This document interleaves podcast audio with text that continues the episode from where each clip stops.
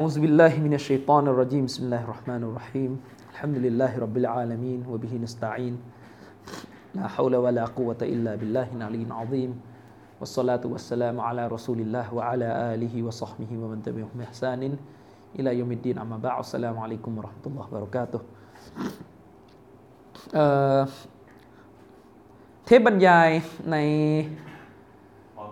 ในตอนที่ผ่านมา ประมาณสักสี่ห้าตอนที่ผ่านมาผมค่อนข้างคิดว่าเนื้อหามันหนักนะตั้งแต่เราเริ่มเข้ามาอภิปรายเรื่องของการ การตักฟีดกฎในการตักฟีดคนเราก็จะรู้สึกมันมีเนื้อหาที่ค่อนข้างหนัก แล้วก็รายละเอียดมันยุบยิบไปหมด ฉะนั้นผมมั่นใจเลยนะครับว่าถ้าฟัง YouTube แบบคนไทยอะคือฟังแล้วก็นอนเล่นเนี่ยก็หายหมด เทปนี้ผมถึงต้องออกตัวเตือนก่อนว่า เวลาจะฟังอะ ต้องต้องนั่งฟังตั้งสติ ต้องนั่งฟังตั้งสติ เว้นแต่ว่าถ้าจะฟังแบบนอนฟังเล่นๆนะนะต้องฟังหลายรอบมาก ๆ ซึ่งเทปมันก็ออกจะยาวอยู่เหมือนกันนะครับ ก็วันนี้เราก็คงเข้าในประเด็นที่สืบเนื่องจากครั้งที่ผ่านๆมานะครับ เราบอกไปแล้วนะครับว่ากออิดะกฎกฎที่สำคัญอย่างยิ่งของแนวทาง อัลลุซุนนะวัลจามะอะห์เกี่ยวกับการตักฟีดพวกบิดะห์นั่นก็คือ การที่จะลงมือตักฟีดพวกบิดะห์เนี่ยก็ต้องอยู่บนฐานที่เราลาซิมคือบังคับไปในตัวว่าพวกบิดะห์กลุ่มนั้นเป็นมุนาฟิกีนนะครับ ซึ่งหัวข้อที่เราจะคุยกันในวันนี้เป็นหัวข้อที่ต่อเนื่องมาจากประเด็นนี้แหละนะครับเชคโอฟิสเนี่ยตั้งหัวข้อก็คือเรื่องของการوجود النفاق عند أهل البدع كالرافضة والجهميةกลุ่มบิดะที่เป็นกลุ่มรากเหง้าใหญ่ ๆ อยู่สองกลุ่มนั่นก็คือกลุ่มรอฟิดะพวกรอฟิดะชีอะแล้วก็กลุ่มจฮมียะเนี่ยแน่นอนในสองกลุ่มเนี่ยมีพวกที่เป็นมุนาฟิก แทรกอยู่ในสองกลุ่มเนี่ยเป็นเป็นเรื่องที่เป็นแทบจะเป็นสัญลักษณ์ของสองกลุ่มนี้เลยว่า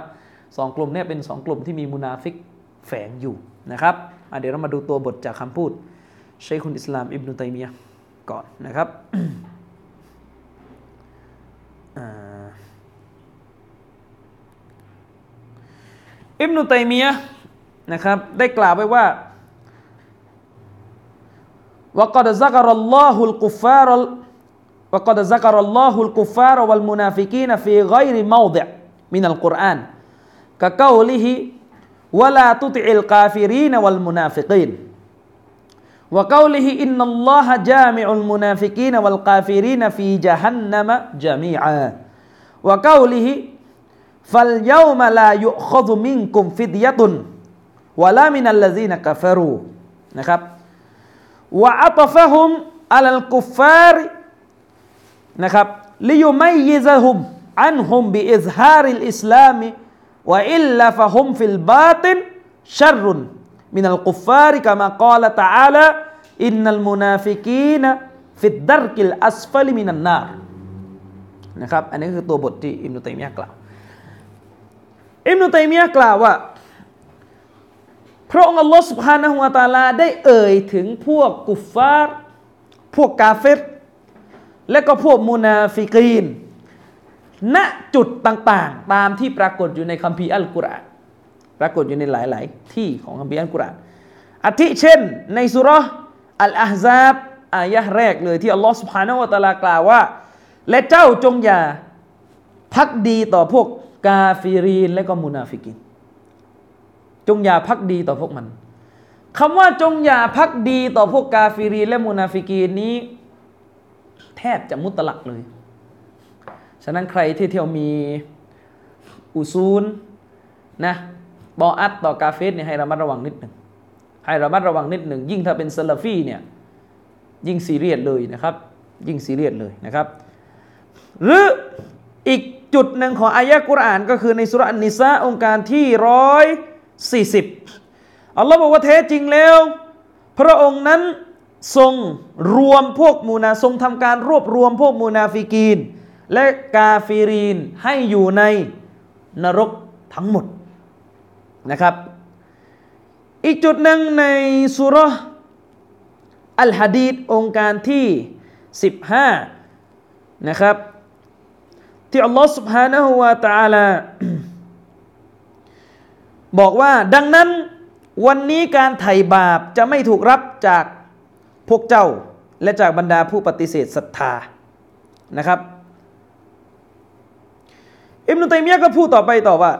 อัลลอฮฺสุบฮานาวะตาลาเนี่ยได้กล่าวไว้ในองค์การที่เรายกไปเมื่อสักครู่ แล้วก็ได้ทำการเชื่อมกันหมายถึงได้พูดคู่กันระหว่างกาเฟรกับมุนาฟิกีน พูดพูดติดกัน เพื่อที่จะจำแนกนะครับ เพื่อที่จะจำแนกมุนาฟิกีนออกจาก กาเฟรว่าเป็นคนละชนิดกันนะจำแนกมุนาฟิกีนออกจากกาเฟรออกจากกาเฟรนะครับ ออกจากกาเฟรที่เป็นกาเฟรภายนอกที่เห็นชัดเนี่ยนะครับจำแนกมุนาฟิกีนออกมา ให้เห็นชัดว่าเป็นคนละชนิดกันด้วยกับการที่พวกมุนาฟิกีนนั้น إظهار คือเผยการเป็นผู้นับถือในศาสนาอิสลามภายนอกนะ แต่แม้ว่าพวกมุนาฟิกีนั้นอัลลอฮฺสุบฮานาวะตาลาจะบอกให้เรารู้ว่าพวกมันในเผยการเป็นมุสลิมเพียงแค่ภายนอก แต่ถ้าว่าด้านในของมันนั้น เลวร้ายยิ่งกว่ากาเฟตอีกเลวร้ายยิ่งกว่ากาเฟตทั่วไปนะครับ ดังที่อัลลอฮ์ได้กล่าวไว้ในสุรอันนิซาองค์การที่ร้อยสี่สิบห้าว่า แท้จริงแล้วพวกมุนาฟิกีนั้น เวลาลงไปอยู่ในนรกเนี่ย จะถูกลงโทษให้อยู่ในนรกชั้นที่ต่ำที่สุดนะครับ อันนี้คือตัวบทของเชคุนอิสลามอิบนุตัยมียะเชคกฟีดบอกว่า ในหลักการอิสลามนะครับأحكام ฮุก่มต่าง ๆ ในศาสนาอิสลามเนี่ยเวลาจะปฏิบัติกับพวกมุนาฟิกีนเนี่ยพวกมุนาฟิกีนเนี่ยคือพวกที่เราไม่รู้เลยว่าในใจมันเป็นกาเฟรหรือไม่ เพราะเราตัดสิน การเป็นมุสลิมของมันที่ภายภายนอก ฉะนั้นแล้วเนี่ยเมื่อภายนอกเราเห็นว่ามันเป็นมุสลิมก็จะต้องใช้ฮุก่มของศาสนาอิสลามลงบนตัวของมันตามที่เราเห็นเท่านั้นเองนะครับ พวกมุนาฟิกีนเมื่อตายไปแล้ว เราก็คือเราไม่รู้ไงว่าใครเป็นมุนาฟิกจริงๆอะเราก็ไปละหมาดนะครับ เราก็ไปละหมาดนะครับ ส่วนมุนาฟิกีนสมัยนบีศ็อลลัลลอฮุอะลัยฮิวะซัลลัมเนี่ยอัลลอฮ์ ตาลาได้เผย ได้เผยให้นบีรู้ด้วยกับวะฮีว่าไอ้นี่ไอ้นี่เป็นกาเฟรจากด้านใน ฉะนั้นอัลลอฮฺตาลาจึงสั่งห้ามไม่ให้นบีไปละหมาดพวกนี้นะครับ เช่นเดียวกันอัลลุลบิดะพวกบิดะที่มีด่านหนึ่งแรงๆเนี่ยนะครับ ตราบใดที่เรายังไม่มั่นใจว่าพวกนี้เป็นกาเฟตมุนาฟิกีนเนี่ยนะครับ เราไม่มั่นใจอะมันอาจจะเป็นจริง ๆ ก็ได้ แต่เราไม่มั่นใจเราก็ ใช้ฮุกกลมบทบัญญัติกฎหมายของอิสลามนั้นปฏิบัติกับมัน ตามที่มันเป็นมุสลิมจากภายนอก เมื่อมันตายเราก็เราก็ละหมาดเราก็ละหมาดนะครับเพราะเราปฏิบัติกับมันที่ซอเฮตที่ภาพภายนอก ฉะนั้นมีคนเคยถามผมนะ ถามว่า ไอคนที่มันบิดเบือนศาสนาอิสลามแบบไร้อย่างอายเลยในบ้านเราเนี่ย เป็นมุนาฟิก ผมบอกว่าท่านกำลัง ก้าวล่วง ผมมากเกินไปนะครับ ผมไม่มีความกล้าหาญพอจะไปหุกกลุ่มเขาขนาดนั้นเนอะปะเออนะครับ แต่มีมีบางท่านนะอันนี้ผมไม่เห็นด้วย ผมขอนาสิฮัตตรงนี้เลยว่า อย่าเกินเลยไปนะครับ แน่นอนเขาบิดเบือนหลักการศาสนา เราก็เห็นนะนะบิดเบือนหลักการศาสนา จากภายนอกนะเราก็ตอบโต้ไปตามสัดส่วนที่มันปรากฏ แต่มีอาจารย์บางท่านพูดกับผมเขาอิสติฮัดมา เขาบอกว่าคนคนเนี้ยเขามั่นใจแล้วว่ายิวส่งมาเมืองไทย ขนาดนั้นเลยยิวส่งมาเมืองไทย เพื่อทำการป่วนสังคมมุสลิม ผมว่ามันเกินไปมันเกินไป เกินไปหน่อยมั้งอย่างเงี้ยใช่เหรอ นะครับ ผมว่าผมไม่เห็นด้วยเลยกับข้อสรุปแบบนี้นะครับเอ่อฉะนั้นประกาศตรงนี้เลยผมไม่เคยขอให้ใคร ผมตอบโต้เขาแล้วก็ไม่เคยมีเจตนา ที่จะให้ใครคิดเกินไปกว่า ว่าเขาเป็นอิควานีเป็นอิควานเป็นพวกที่ฝักใฝ่แนวคิดแบบตักฟีรี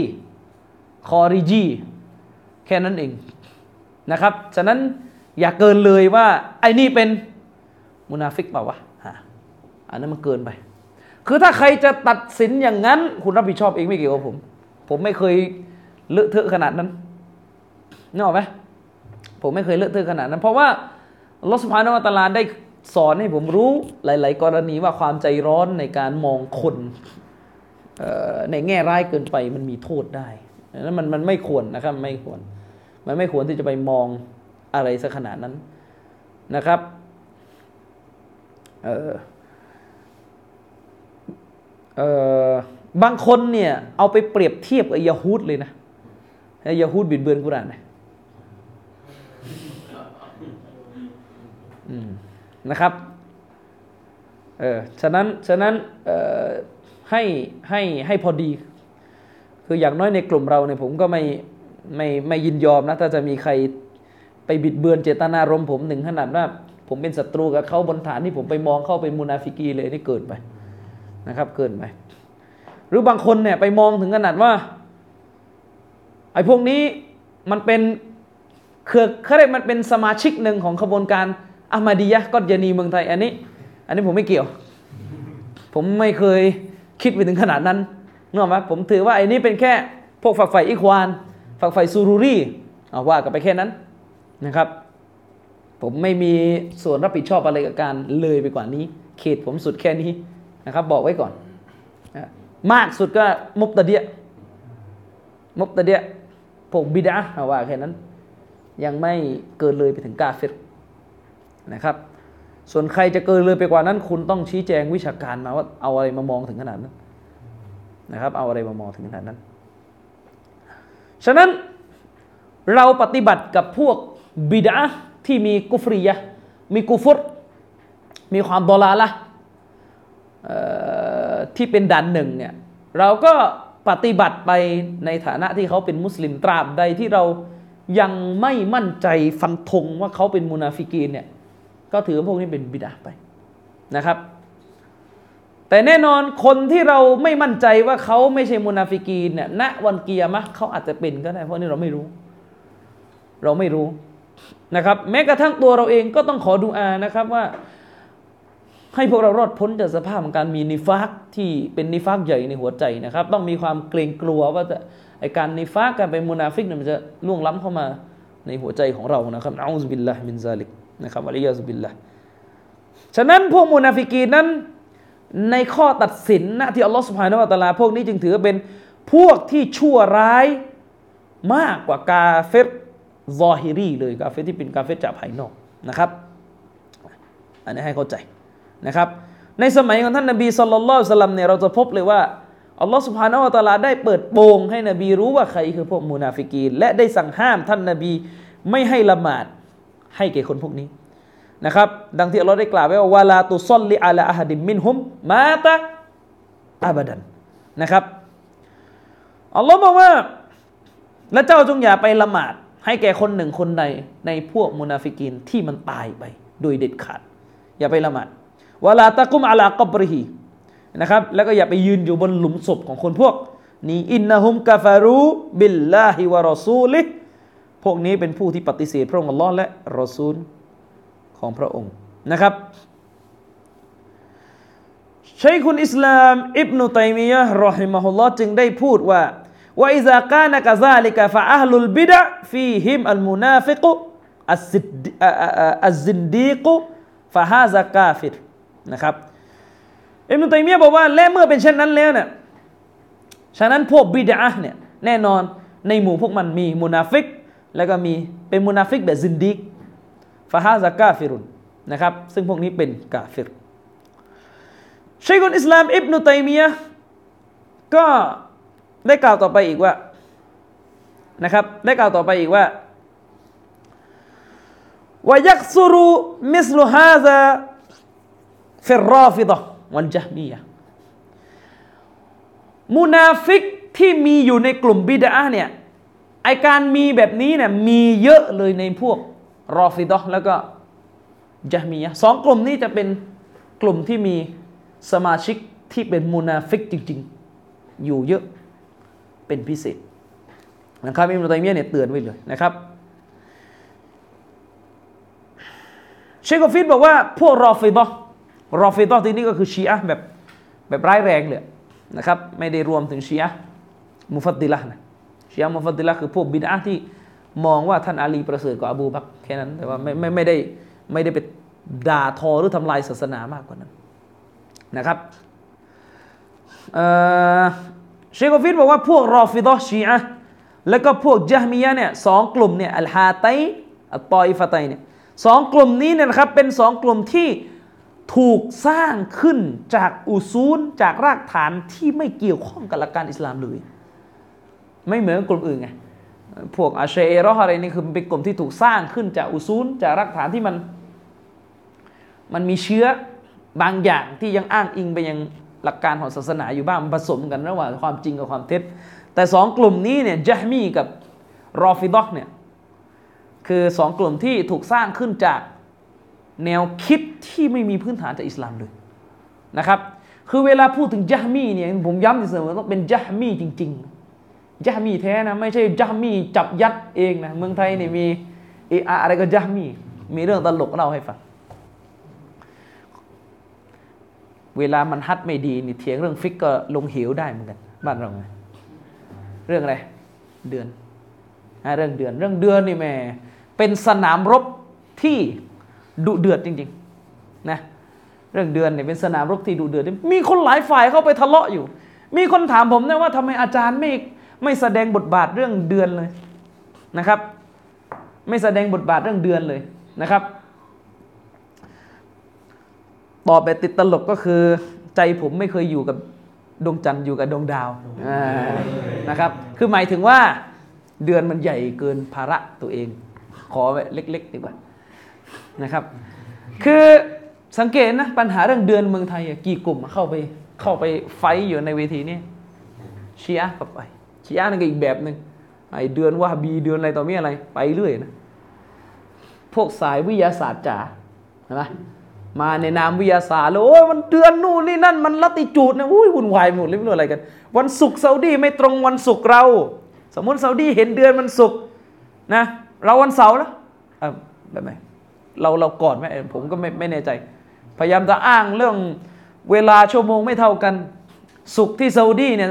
เสาเราใช่ไหมมันจะมีการอ้างประมาณ และตกลงฮัดดิษที่บอกว่าวันกิยามาเกิดวันศุกร์เนี่ยตกลงวันวันไทยเนี่ยนับวันไหน นะถ้ามันนั่งเล่นเลอะเทอะอย่างเงี้ยเออ ก็ถ้าอย่างนั้นเนี่ยเราไม่ละหมาดวันศุกร์สักวันพฤหัสเลยล่ะเข้าใจไหมเออไปละหมาดตรงซาอุดีล่ะ อันนี้แบบสายสายวิทยาศาสตร์ อะไรกันสายคณะเก่าก็มา สายซาลฟี่ยังเอาเขาด้วยนะเข้าไป เถียงกันมั่วหมดเลยตั้งแต่ประเด็น เห็นเดือนที่ไหนอย่างไรแบบไหนลามไปสู่เรื่องของผู้น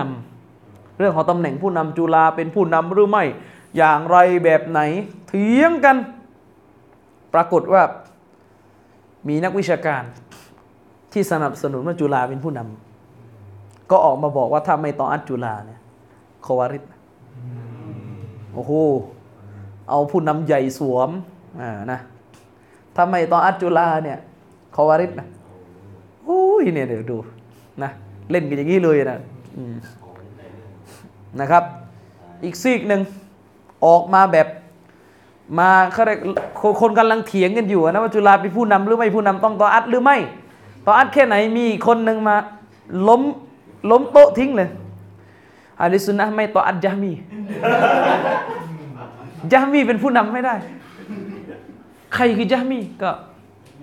จุฬาคือยามีนะอูซุบิลลาฮิมินซาลิก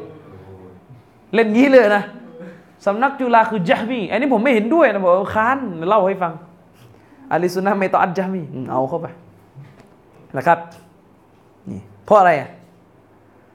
เพราะว่าอากีดะของสำนักจุฬาคืออากีดะที่บอกว่าอัลลอฮ์ไม่อยู่เบื้องบนอืมเขาเลยเนี่ยเราจับยัดยามีเลย เอาเข้าไป อืมเอาเข้าไป ให้มันได้งี้ประเทศไทยนี่ ประเทศไทยนี่เรามีเรามีสิ่งที่คนต่างชาติสู้ไม่ได้นะครับ เพราะว่าเรามีเทรนด์ใหม่ ๆ ในสังคมเสมอ บ้านเรานี่ต้องต้องยอมรับว่าเทรนด์บ้านเรานี่แตกต่างมากวงการศาสนาเทรนด์เทรนด์บ้านเรานี่แตกต่างมากมีวิวัฒนาการใครจะไปเขียนวิทยานิพนธ์ก็ได้นะการปฏิรูปศาสนาอิสลามในเมืองไทยทศวรรษที่ 2010นะเชิญไปเขียนนะครับ มีวิวัฒนาการเรื่องการตอบโต้แตกต่างกันไปนะครับ จาก ปี 56 นี่ ถุยกันก่อนนะแจกถุยแจกน้ำลายกันก่อนปลาไข่จนมาล่าสุดนี่คือสังเวียนนะครับ มาล่าสุดนี่คือสังเวียนกัน ก็ไม่รู้เหมือนกันว่าต่อไปนี่จะจะแบบนี้หรือเปล่ามัดเชือกโดนมีดกัน หวังว่าจะไม่ถึงวันนั้นนะ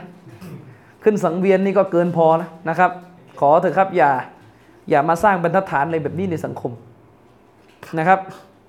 คงไม่ไปถึงขั้นดวลมีด แบบนักเลง2499หรอกนะเออหรือไม่คงไปถึงขั้นดวลปืน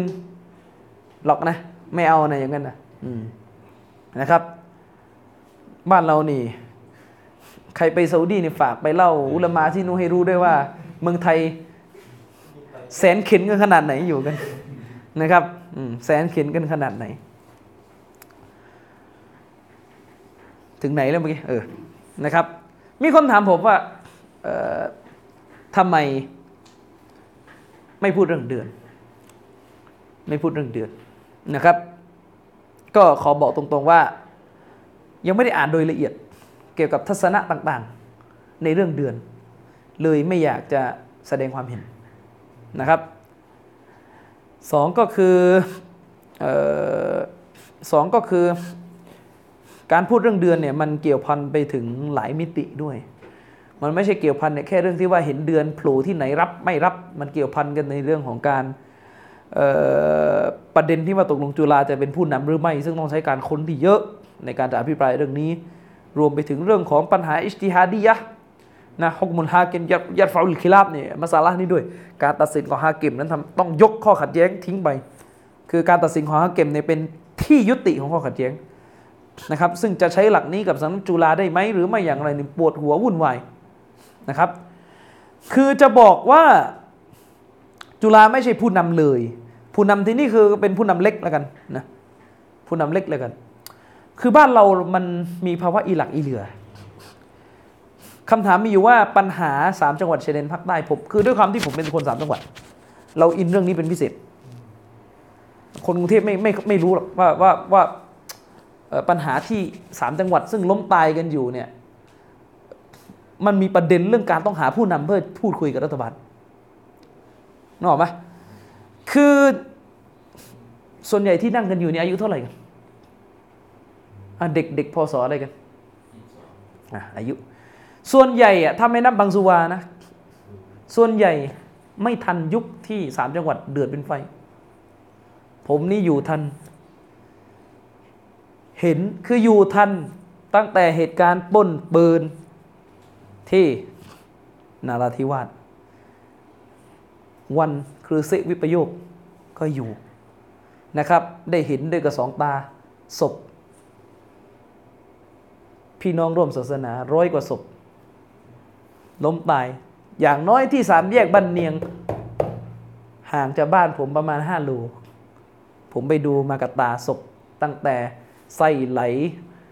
เอวหลุดแบบนี้เห็นมาหมดนะครับอัลลอฮฺยารฮัมเห็นมาหมดนะครับ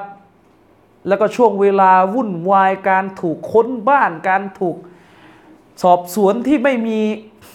มาตรฐานเท่าไหร่ในยุคเวลานั้น สมัยรัฐบาลทักษิณเรารู้กันว่ามันมีเรื่องการการแบบการจับกลุ่มที่แบบค่อนข้างห่วยแตกพูดตรงๆนะยุคนั้น แล้วก็รวมไปถึงช่วงตอนที่เกิดเหตุการณ์ตักใบ รวมไปถึงตอนช่วงช่วงเกิดเหตุการณ์ตักใบ สมัยนั้น ใครก็รู้นะครับ ว่าใครมีซีดีตักใบนี่ถูกจับ ความมืดมนของของบ้านเมืองอะใครมีซีดีตักใบนี่ถูกจับนึกออกไหมผมเองก็เคยถูก ถูกคือเราเป็นคนอยู่ในพื้นที่ไง เราก็ เราก็แบบได้รับผลกระทบอะ ไม่ว่าเราจะเรียบร้อยแค่ไหน เราก็ได้รับผลกระทบ ผมจำได้มีอยู่วันหนึ่ง ตอนนั้นผมอยู่มัธยมห้ามห้าคือเราต้องเรียนพิเศษเลยต่อเมื่อเด็กยาลานิยมเรียนพิเศษกันเยอะในนี้กว่าจะถึงบ้านมันก็ใกล้จะมักริบปรากฏว่าพอถึงสามแยกบ้านเนียงน้ำมันหมด พอน้ำมันหมด ก็ต้องจอดรถแล้วก็เดินไปที่ปั๊มน้ำมัน แล้วก็ขอถังน้ำมันมา สมัยนั้นนะใครถือถังน้ำมันช่วงใกล้โพเพลเนี่ยนะทหารตามเลยนะ คุณลองคิดดูแล้วแล้วแล้วกว่าจะสลัดออกจากทหารได้มันเสียเวลามาก ผมถือถังน้ำมันมา จะไปเติมน้ำมัน มากันเป็นคันรถแล้วอาวุธครบมือเลยอาวุธครบมือแล้วผมนี่ถูกล้อมนะถูกล้อมนะลงมานี่ โอ้โหยังกับผู้ต้องหา แต่อันนี้มันก็สิบกว่าปีที่แล้วในเหตุการณ์ ลียร์กันอยู่นานเลย เพราะว่าสมัยนั้นใครถือถังน้ำมันเนี่ย พวกสงสัยแล้วเป็นระเบิดนะครับ หนูผมต้องแจ้นพาไปดูรถผมในรถผมน้ำมันหมด อะไรเงี้ยก็ก็ว่ากันไป แต่ว่า ส่วนตัวเนี่ยผมเนี่ยยังได้รับการคุ้มครองด้วยกับบารมีพ่อ เพราะพ่อเป็นข้าราชการไง พอเขาตรวจดูประวัติว่าเอาเป็นเป็นลูกข้าราชการเขาก็ปล่อย แต่ถ้าลูกชาวบ้านแหละมันก็อีกหลายวันกว่าจะคุยกันเสร็จนะครับ อะไรอย่างเงี้ยจำเหตุจำเหตุการณ์ตากใบได้ไหมแล้วจำจำบรรยากาศตอนนั้นได้ไหมว่ามันมืดมนอึมครึมขนาดไหน ใช่ไหมเออ คือจริงๆกันตั้งแต่วันวันที่เกิดเหตุกรุเซผมจำได้ผมรู้สึกว่าสามจังหวัดนี่เศร้าหมองอย่างยิ่งคือผมเอ่อผมตื่นคือเราก็ตื่นซูโบละหมาดใช่ไหมพอประมาณสักถ้าจำไม่ผิดวันวันที่ยิงกรุเซนี่มันช่วงเมษามั้ง น่าจะอยู่ในช่วงปิดเทอมกำลังจะขึ้นม .4 เหตุการณ์ภาคใต้มันรุนแรงตอนผมอยู่ม .3 แต่ปีปี47 คือยะลาเป็นเมืองที่มั่งคั่งไปด้วยการเที่ยวของคนในยามค่ำคืน แต่ตอนเกิดเหตุการณ์เนี่ยคุณคุณคนจินตนาการไม่ออกว่ายะลาเคยมียุคที่มักกริบแล้วไม่มีมนุษย์ออกนอกบ้านคุณลองคิดดู ช่วงตอนที่เกิดเหตุการณ์ภาคใต้ใหม่ๆโอ้โหแบบนะ แล้วเด็กต้องเรียนพิเศษอะแล้วมันปรับตัวกันไม่ได้ว่าเราจะอยู่ยังไง เราจะเรียนหรือจะยังไง อะไรเงี้ยแบบนี่เท้าความตามภาษาคนแก่นะสิบกว่าปีแล้วเรื่องนี้นะครับอะไรพวกเนี้ยแต่ผมจำได้ว่าวันเหตุการณ์เกิดเซ่เนี่ยคือ ผมมีพี่เขยผมเป็นหมออยู่โรงพยาบาลอยู่โรงพยาบาลยะลา เป็นหมอสายผ่าตัดโดยตรง ซึ่งพวกนี้จะได้ข่าวเร็วกว่า เวลายิงกันปุ๊บเขาก็จะโทรแจ้งหมอแล้วว่า มีเคสด่วน คนเป็นหมอในสามจังหวัดนั้นคุณทำใจเลยนะผมผมพูดกัน ไม่ได้พูดแบบเอาฮานะคือแบบถ้าคุณกอดกับภรรยาอยู่ที่บ้านกำลังจูจีกับภรรยาอยู่ที่บ้านคุณต้องพร้อมรับโทรศัพท์นะกริ้งมาแล้วอีกศพหนึ่งเมียนี่ต้องทำใจเลยนะจะมางอนมากก็ไม่ได้นะเขาจะตายอยู่โรงพยาบาลแล้วไม่ใช่เวลาจะมางอนฉะนั้นเมียหมอในสามจังหวัดนี่ผมถือว่าใจถึงอดทนมาก ๆนะครับฉะนั้นเมียโตครูนี่ก็ต้องทนยิ่งกว่าเมียหมอ นะเพราะมนุษย์ต้องการความรู้มากกว่าต้องการมีดผ่าตัดของหมอสิอ่าอันนี้อันนี้เป็นสิ่งสำคัญนะครับ เช้าวันที่เกิดกระเซเนี่ยผมอยู่ที่บ้านนะแล้วก็กำลังจะออกไปซื้อโรตีอยู่เลยปรากฏว่าพี่เขยโทรมาที่บ้านบอกว่ามีเหตุร้ายใหญ่หลวงเลยนะครับ ให้ระมัดระวังหน่อยวันนี้จะไปไหนมันถามว่าเกิดเลย เกิดการยิงใหญ่ แล้วก็บอกว่าตอนนี้นับศพกันอยู่ที่สามแยกบ้านเนียง ถ้าใครเคยผ่านไซบีมันจะมีป้อม ตรงเป็นเส้นที่สามารถตัดไปโคกโพตรงนั้นเลย ประมาณ ผมจำไม่ได้เดาว่าประมาณเกือบ 30ศพผมไปตอนที่ยังไม่มีผ้าคลุมอะ คือทหารกำลังคือพูดตรงๆก็คือควันขมเหลาปืนยังไม่สิ้นอะเออผมไปก็ต้องตรงนั้นเลยประมาณ ช่วงนั้นประมาณสักแบบเพิ่งจะหกครึ่งอยู่แล้วมั้งหกหกโมงเช้าอะนะหกโมงเช้าหกโมงครึ่ง ฟ้าก็ครึ้มด้วยแบบอากาศมันครึ้มครึ้มเป็นปกติด้วยนะก็ขับรถออกไป คือแบบเขาแค่กั้นกั้นเขตเองไม่ให้เข้าไปดู แต่ว่ายังไม่เก็บศพโอ้โหเลือดนี่อาบกันบนถนน บางคนแขนจะหลุดอยู่แล้วอย่างเงี้ยอยู่กัน เด็กมุสลิม ทหารก็เป็นมุสลิม ทหารจำนวนหนึ่งก็เป็นมุสลิมเหมือนกันนะครับ ก็ถามทหารที่อยู่ในพื้นที่มันเกิดอะไรขึ้น ก็บอกว่าไม่รู้โผล่มาจากไหนไม่รู้ พอประมาณว่าดวงอาทิตย์เริ่มจะขึ้นปุ๊บก็โผล่มาเลยปิดหน้า ถือดาบออกมาตักบิดแล้วก็วิ่งเข้าไปที่ป้อมโดยมีดดาบเปล่าๆอะไรเงี้ยวันนั้น ผมจำว่าวันนั้นทั้งวันเป็นวันที่แบบทุกคนเครียดมาก เครียดมาก แล้วหลังจากนั้นเหตุการณ์ก็แย่ลงแย่ลงแย่ลงกลับบ้านไปพอดูศพเสร็จนะกลับบ้านไปที่ที่บ้าน เปิดทีวีอ้าว ล้อมกันที่กรูเซอีกอ้าวยิงกันที่สบ้าย้อยอีกโอ้โหวุ่นวายไปหมดเลยวันนั้นนะครับ ตั้งแต่นั้นเป็นต้นมาก็มีแต่ฟิตนะมีแต่ฟิตนะจริงๆ โดยเฉพาะเด็กวัยรุ่นเนี่ยถูกเพ่งเล็งเป็นพิเศษ ยิ่งเคร่งศาสนา ยิ่งโดนเล็ง เพราะตอนนั้นคือคนที่จะถูกมองว่าจะไปเข้าร่วมกับฝ่ายผู้ก่อการเนี่ยเขาก็จะเลือกแต่คนที่เคร่งศาสนา ฉะนั้นไอ้พวกไปมัสยิดบ่อย ๆ ก็จะโดนทหารตาม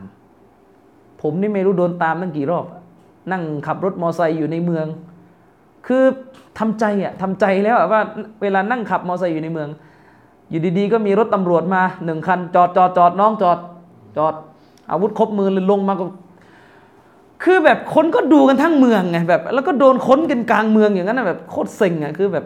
จะค้นเลยนักหนาว่าอะไรเงี้ยมันค้นจำหน้ากูไม่ได้หรือไงหลายรอบแล้วอะไรเงี้ยบางทีก็อยากพูดอย่างนั้นแต่ก็เข้าใจมันบรรยากาศมันตึงเครียด เราอยู่ ก็ไม่เข้าใจว่าเราอยู่ได้ยังไงนะ ถ้าบางสุวาบางสุวารุ่นพี่ผมปีเดียวเราเราทันอยู่ในเหตุการณ์ เรียนอยู่อะอย่างผมนี่อยู่กลางเมืองเลยเรียนอยู่ในเมือง เราอยู่ยะลาเมืองมันเล็กไงเราเรียนอยู่ท่ามกลางลูกระเบิดสิบลูกภายในหนึ่งวันจำเหตุการณ์ บางสุวาน่าจะอยู่สักมหกผมน่าอยู่มห้าที่มันจะมีเหตุการณ์ระเบิดตูมเดียวแล้วก็ประมาณสิบกว่าจุด เฉพาะในเมืองยะลา ที่มันจะมีที่ไประเบิดหน้าธนาคารอิสลามด้วย ไม่รู้อยู่กันได้ไงนะคุณลองคิดดูระเบิดราชประสงค์คืนนั้นคนกรุงเทพก็ขวัญหนีดีฟอแล้ว แต่พวกผมเนี่ยระเบิดประมาณสิบกว่าลูก และยะลาเนี่ยแคบนิดเดียว แต่เราก็เฮฮานะตอนนั้นแบบโอ้ระเบิดแล้วเว้ยเฮ้ยพรุ่งนี้ไม่ต้องเรียนแล้วเว้ยเฮ้ยตามภาษาเด็ก แล้วก็เหตุการณ์ไฟดับทั้งเมือง เหตุการณ์ไฟดับทั้งเมือง ดับเรียบ แล้วก็ไม่รู้ใครต่อใครออกมารถซิ่งคว้างระเบิดกัน โอ้โห วันนั้นเป็นวันที่ขวัญหนีดีฟอมาก ผมนี่อยู่ในงานกินบุญอยู่เลยคืนนั้นนะปรากฏว่าไฟดับเอ้ยมันดับทำไมวะเฮ้ยนะครับ ขับรถออกมา ขับรถออกมาเสร็จจากงานกินบุญทหารเต็มเลยบนถนน รถรถทหารประเภทแบบอาวุธหนักเขาเรียกรถแหละรถที่แบบ มีอาวุธเต็มเต็มไปหมดเลยนะครับ อันนี้คือช่วงเวลาที่ตึงเครียด โดยเฉพาะอย่างยิ่งนะสามจังหวัดชายแดนภาคใต้ยุครัฐบาลสรยุทธจุลานนท์หลังจากรัฐประหารใช่ไหมก็มีตั้งสรยุยุคนั้นเครียดมาก เครียดมาก ๆ โดยเฉพาะบ้านผมเนี่ยอำเภอยะหา ซึ่งติดกับบันนังสตาใครก็รู้ว่าบันนังสตามันคือ แดงที่สุดแล้วในสามจังหวัดนะ ทั้งเคอร์ฟิวทั้งอะไรคืออยู่หมดแล้วในเหตุการณ์แบบเหตุการณ์แบบห้ามออกนอกบ้านเกินสามทุ่มอะมันไม่ มันไม่เหมือนกรุงเทพพวกคุณรัฐประหารตอนตอนปีห้าเจ็ดห้ามออกนอกบ้านเกิน ตอนนั้นกี่ทุ่มแล้วอ่าสี่ทุ่มครึ่งห้ามออกนอกบ้านต่อให้ออกก็ไม่มีใครยิงคุณหรอก กรุงเทพ แต่สามจังหวัดถ้าออกนอกบ้าน เตรียมพร้อมโดนลูกกระสุนไม่รู้ใครยิง ใช่ไหมผมจำได้เหตุการณ์เด็กที่บ้านผมที่มังกรซีแนเลยมีเหตุการณ์นะ เด็กวัยรุ่นแว้นรถ เมายาไม่รู้เลยโป่งตายเห็นไหมตึงเครียดมาก แล้วก็เหตุการณ์ยิงมัสยิด ปะปายไปหมดเลยในอำเภอยะหา เวลานะเล่าให้ฟังนี่คือกำลังจะบอกว่า ไอ้ช่วงเวลาที่ตึงเครียดแบบนี้ จะดีจะเลวสำนักจุฬาก็ทำหน้าที่แทน มุสลิมสามจังหวัดในการพูดคุยทำความเข้าใจกับรัฐบาล ยังไงผมก็ยังมองว่าเขาก็ช่วยในระดับหนึ่งนอกมาเพราะต้องยอมรับว่า การที่รัฐบาลไม่มองคนสามจังหวัดว่าเป็นชนกลุ่มอื่น คือไม่ได้เกิดความรู้สึกเหมือนรัฐบาลอิสราเอลกับคนปาเลสไตน์อะคุณเข้าใจไหมอย่างแบบในปาเลสไตน์นี่คือรัฐบาลเนี่ยรัฐบาลกับคนปาเลสไตน์นี่คือเหมือนความรู้สึกไม่ใช่อันเดียวกัน ซึ่งเวลาเกิดแบบนี้ปุ๊บการฆ่ามันจะยิ่งง่ายขึ้น แต่การที่รัฐบาลในช่วงเวลาที่ผ่านมา ยังมองแยกบ้างระหว่างผู้ก่อการฝ่ายต่อต้านกับประชาชนที่ไม่รู้อินโนอินีส่วนหนึ่งเพราะมุสลิมกรุงเทพแล้วก็ทางสำนักจุฬาที่คอยพยุงสถานการณ์ และก็ร่วมทำงานกับรัฐบาลที่จะทำให้สถานการณ์ในพื้นที่ มันไม่ตึงเครียด คือผมไม่เลือกข้างไหนจริงๆผมไม่ไม่ยุ่งกับปัญหานี่แค่กำลังจะบอกว่า ที่จะเล่านั่นคือแค่กำลังจะบอกว่า อย่างน้อยเนี่ยสำนักจุฬาก็ทำหน้าที่ในฐานะผู้นำ ของมุสลิมในการเจรจากับรัฐบาล ในการเจรจากับรัฐบาล โดยเฉพาะอย่างยิ่งการร่วมมือกับสอบตเพื่อ เพื่อจะประสานพูดคุยกับคนในพื้นที่นะจะมาอาจจะมีไม่สมบูรณ์มีไม่ดีอะไรหรือไม่อะไรก็แล้วแต่ แต่มันก็ยังดีกว่าไม่มี เข้าใจไหมฉะนั้นพูดกันแบบคนสามจังหวัด ไม่ว่าจะยอมรับว่าจุฬาเป็นผู้นำหรือไม่ใช่ผู้นำตามหลักการศาสนา แต่ในพื้นที่นั้นมันเป็นไปแล้วเข้าใจไหมโดยพฤตินัยมันเป็นไปแล้ว อย่าว่าแต่เรื่องพื้นที่สามจังหวัดเลยโดยการทำฮัทมันก็เป็นไปแล้ว เข้าใจไหมเออโดยการทำฮัทมันก็เป็นไปแล้ว ส่วนว่าโดยชะระตามหลักการจะเป็นยังไงนี่ก็ต้องไปเปิดตำรา คุยกันอันนั้นให้เข้าใจนะครับให้เข้าใจ คือคือต้องยอมรับเลยว่าการที่ทหารมันคุยง่ายขึ้น ในในปัญหาที่ดึงเครียดในพื้นที่ก็เพราะฝ่ายศาสนาเข้าไปทำความเข้าใจกับฝ่ายทหารมากขึ้น เลยทำให้การปะทะกันมันมันก็ลดลงคือไม่ไม่ได้ตึงเครียดเหมือนกับที่เคยเกิดขึ้นในต่างประเทศหรืออะไรก็ตามแต่นะครับ อันนี้ก็ให้เข้าใจจุดนี้นะครับอะกลับมาที่ประเด็นของเรากันต่อ ใช้คุณอิสลามอิบนุตัยมียะบอกว่ากลุ่มรอฟิดอกับกลุ่มยะมียะนั้นเป็นกลุ่มที่มีมุนาฟิกแทรกตัวอยู่ในพวกนี้มากที่สุดนะครับ อันเนื่องมาจากพวกยะมียะรุ่นบุกเบิก รุ่นปฐมเหตุเนี่ยที่ก่อตั้งกลุ่มนี้ขึ้นขึ้นมาเนี่ยเป็นกลุ่มที่ก่อตั้งขึ้นโดยที่ไม่มีเสี้ยวหนึ่งเสี้ยวใดจากคำสอนในหมู่พวกมันเลยที่จะสืบรากมาจากศาสนาอิสลามได้บ้าง คือเข้าใจไหม กำลังจะบอกว่ายะมียะเนี่ยมันแทบจะไม่ได้เอาหลักการอิสลามแบบเรื่องสองเรื่องมาเป็นรากของกลุ่มเลย แล้วก็ไปเพี้ยนเรื่องอื่น มันไม่เหมือนกับอาชัยรอไงอาชัยรอเราก็ต้องให้ความเป็นธรรมพวกนี้เป็นเป็นมุสลิม เป็นพวกที่อย่างน้อยครึ่งหนึ่งในศาสนาของพวกเขาก็กลับไปหาหลักการ ฟิกกับชาฟีอีเห็นไหมฟิกกับชาฟีอี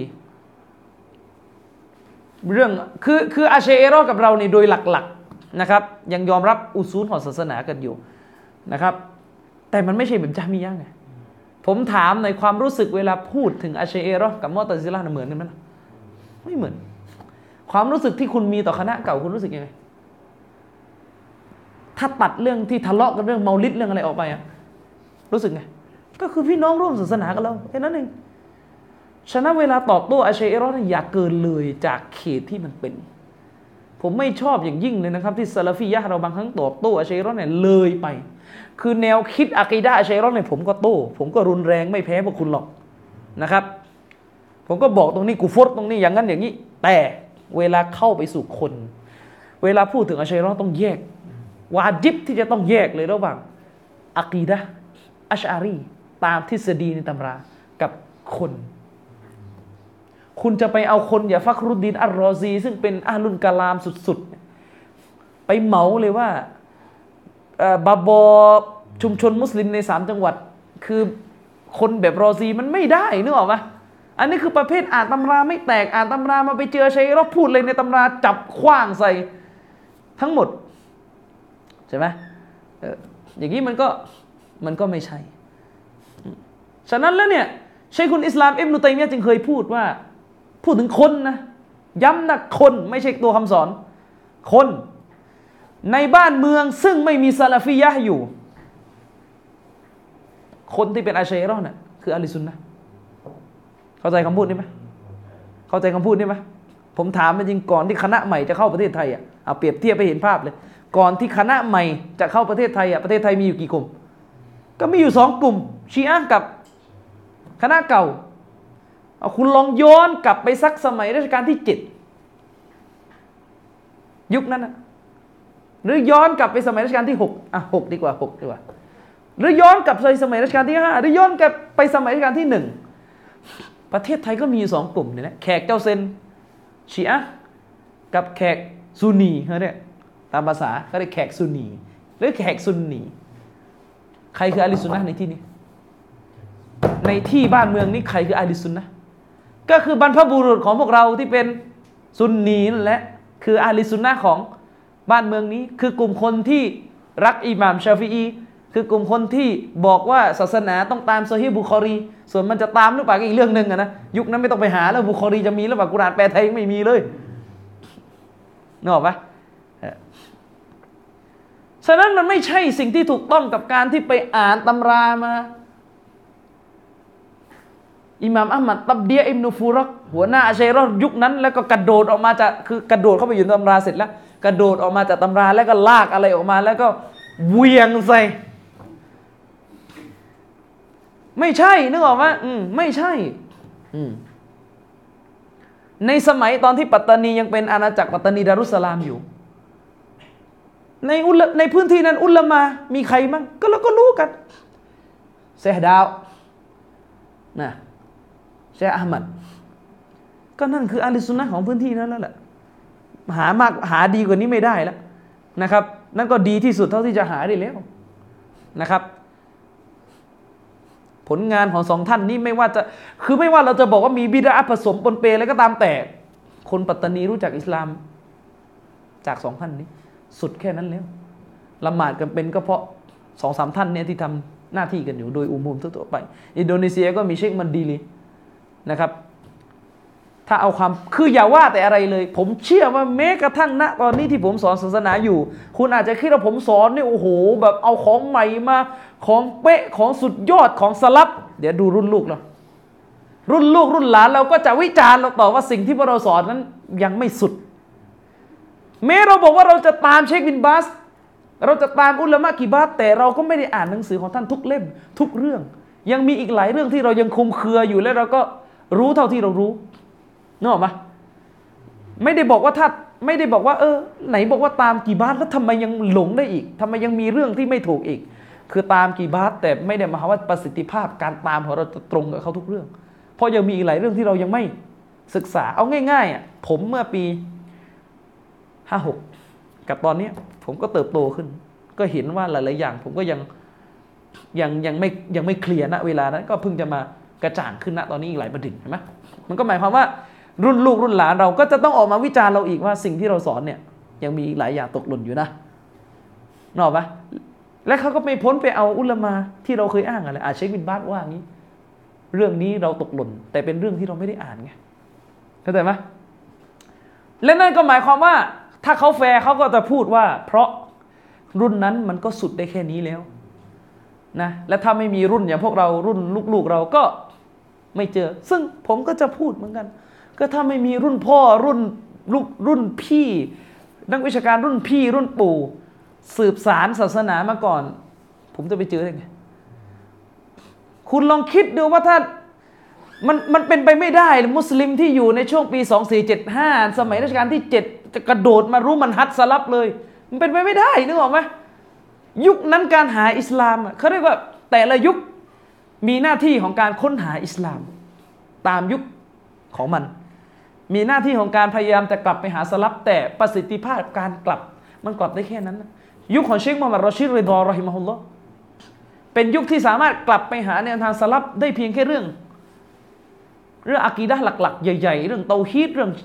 เรื่องอากีดะหลัก ๆ แต่เรื่องมันฮัดโดยดีเทลยังบกพร่องอยู่ ใช่ไหมเรื่องวิชาฮัดดิษก็ยังบกพร่องอยู่ แม้ว่าจะพยายามกลับไปแล้ว แต่ฮัดดิษท่านก็ทำได้ไม่ค่อยไม่ดีเท่ากับยุคเชคอัลบานีเข้าใจไหมและพอยุคเชคอัลบานีก็มาเติมเต็ม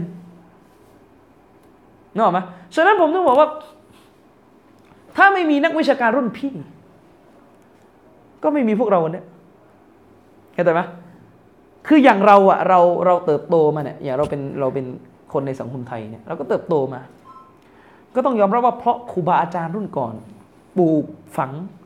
สอนซุนนะแม้ว่าจะเป็นแนวแบบไม่ค่อยสนเห็นต่างอะนะ แต่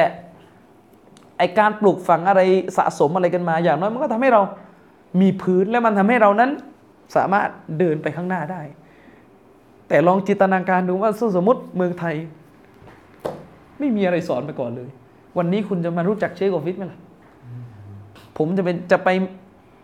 ตรงนี้หรือเปล่าล่ะเห็นไหมฉะนั้น เขาเรียกว่าไม่เราไม่มีสิทธิ์ที่จะปฏิเสธคุณความดีที่คนรุ่นอดีต สอนกันมา วันนี้ที่พวกคุณมานั่งมีเวลาเถียงกันว่า เอ้ยละหมาดตรงละหมาดเอ่อ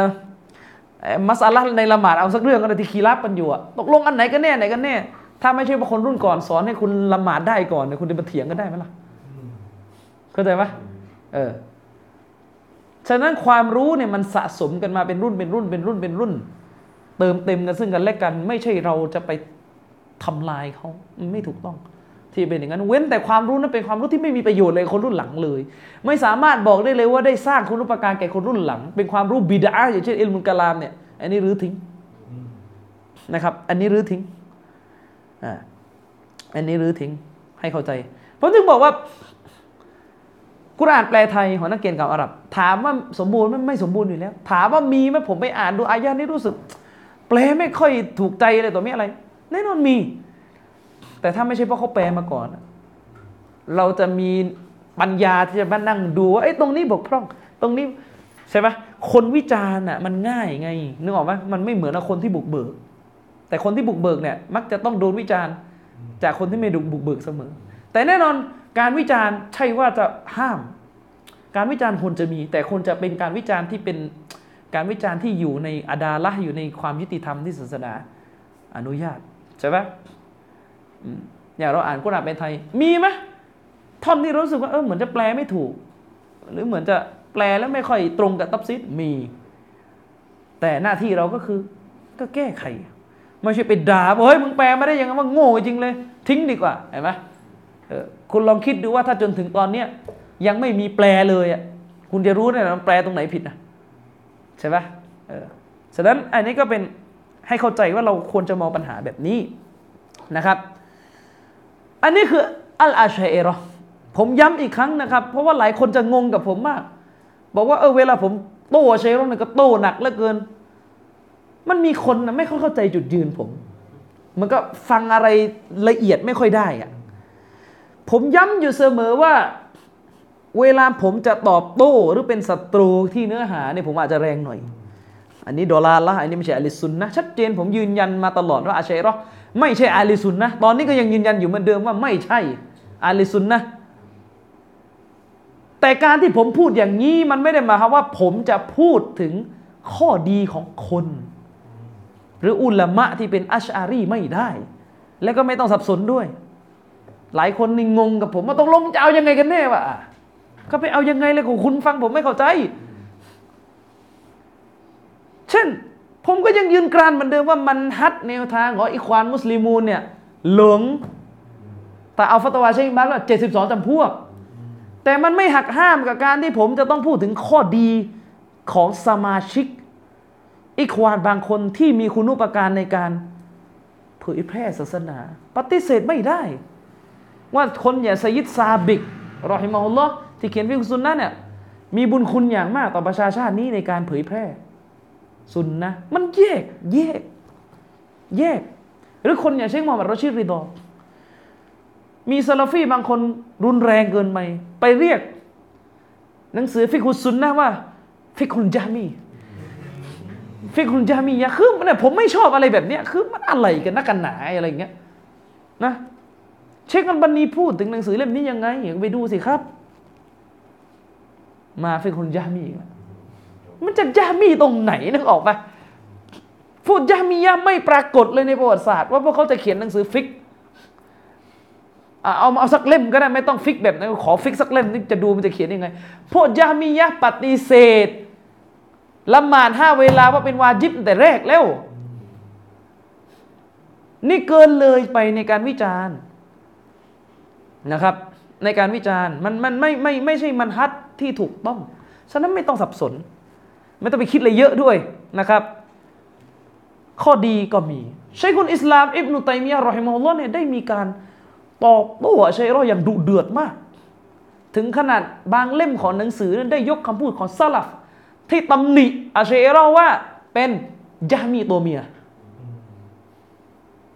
เนี่ยเวลาวิจารณ์เนื้อหาเห็นไหมจะแรงมาก เป็นยามีตัวเมียมอตซิละเป็นยามีตัวผู้ ใช่ไหมแต่ในมัจจุมอนฟาตาวาเล่มที่สองถ้าคนไปดู มันจะมีอยู่หน้าหนึ่งที่มุตัยมียะนั้นพูดถึงคุณุปการของปราดอัชอารีในการทำให้โลกอิสลามกลับเข้าไปหาซุนนะหลังจากที่โลกอิสลามได้มัวหมองด้วยกับมอตซิละมานานคนอย่างอิบเนบิสลามใครจะกล้าปฏิเสธ คุณุปการของท่านท่านเป็นอัชอารีอย่างชัดเจน คนอย่างอิบนอาซากิรแม้กระทั่งคนอย่างอิบนฮัซมินที่ โอ้โห มีอากิดัตรงกับจามียะมาก ในหลาย ๆ เรื่อง ใครจะไปปฏิเสธคุณความดีของอิบนุฮัซมิน ใช่ไหมซึ่งไอไอไอการช่วยเหลือศาสนาแบบนี้คุณจะไม่พบในกลุ่มอย่างมอตซิละทุกวันนี้เราแทบไม่ได้รับประโยชน์เลยจากมอตซิละเลยนึกออกไหมคือไม่ไม่สามารถไปหาหนังสือมอตซิละมาเรียนเรื่องนี้อาจจะมีอยู่อย่างเดียวที่พอจะหาได้ถ้ามีนะคือนาฮู ซึ่งกับส่วนใหญ่เราก็ไม่ได้ไปเรียนไม่ได้ถึงขั้นเราจะไปหามาเรียนกัน แต่อาเชรอคนนะผมย้ำอีกครั้งคนเดี๋ยวอาเชรอก็งงอีกตัดคลิปนี้ไปเอออามีนจะเอาไงกันเนี่ยคือไม่ต้องเอาไงกันแนวทางท่านยังหลงเหมือนเดิมเอาอย่างนั้นแหละนะคนอาเชรอเช่นอิมนุสลาระฮิมะฮุลลอฮ์หนังสือฮัดิษที่ท่านเขียนมุกอดดีมะ เป็นหนังสือหัดดิษพื้นฐานที่นักหัดดิษเกือบทุกคนบนโลกนี้ต้องเรียน อิมนุสลาคนนี้แหละ อัลอาชารีเลยเนี่ยแล้วก็เป็นหนึ่งในผู้ที่สนับสนุนนิสูชาบาน อย่างแพร่หลายใช่ไหมเป็นอาเชรอมุลลาอาลีกอรีเนี่ยผมก็ยกไม่รู้จะกี่ครั้งแล้วบรรยายเห็นไหมมุลลาอาลีกอรี เป็นมาตูรีดี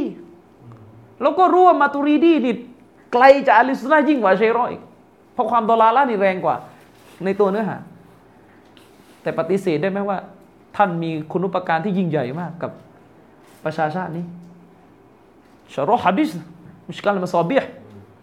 หนังสือชุดเนี้ยเห็นไหมฉะนั้นอันนี้ก็คือความยุติธรรมที่เราควรจะมีต่อมนุษย์ นะครับโดยเฉพาะอย่างยิ่งมนุษย์ที่เป็นคนร่วมศาสนากับเรา ซึ่งไอสิ่งเหล่านี้เราจะพบเลยว่ากลุ่มดอลาละพวกนี้มันมีจุดที่บ่งชี้ว่ามันบริสุทธิ์ใจกับศาสนา แนวทางพวกนี้คนที่สังกัดอยู่ในแนวทางพวกนี้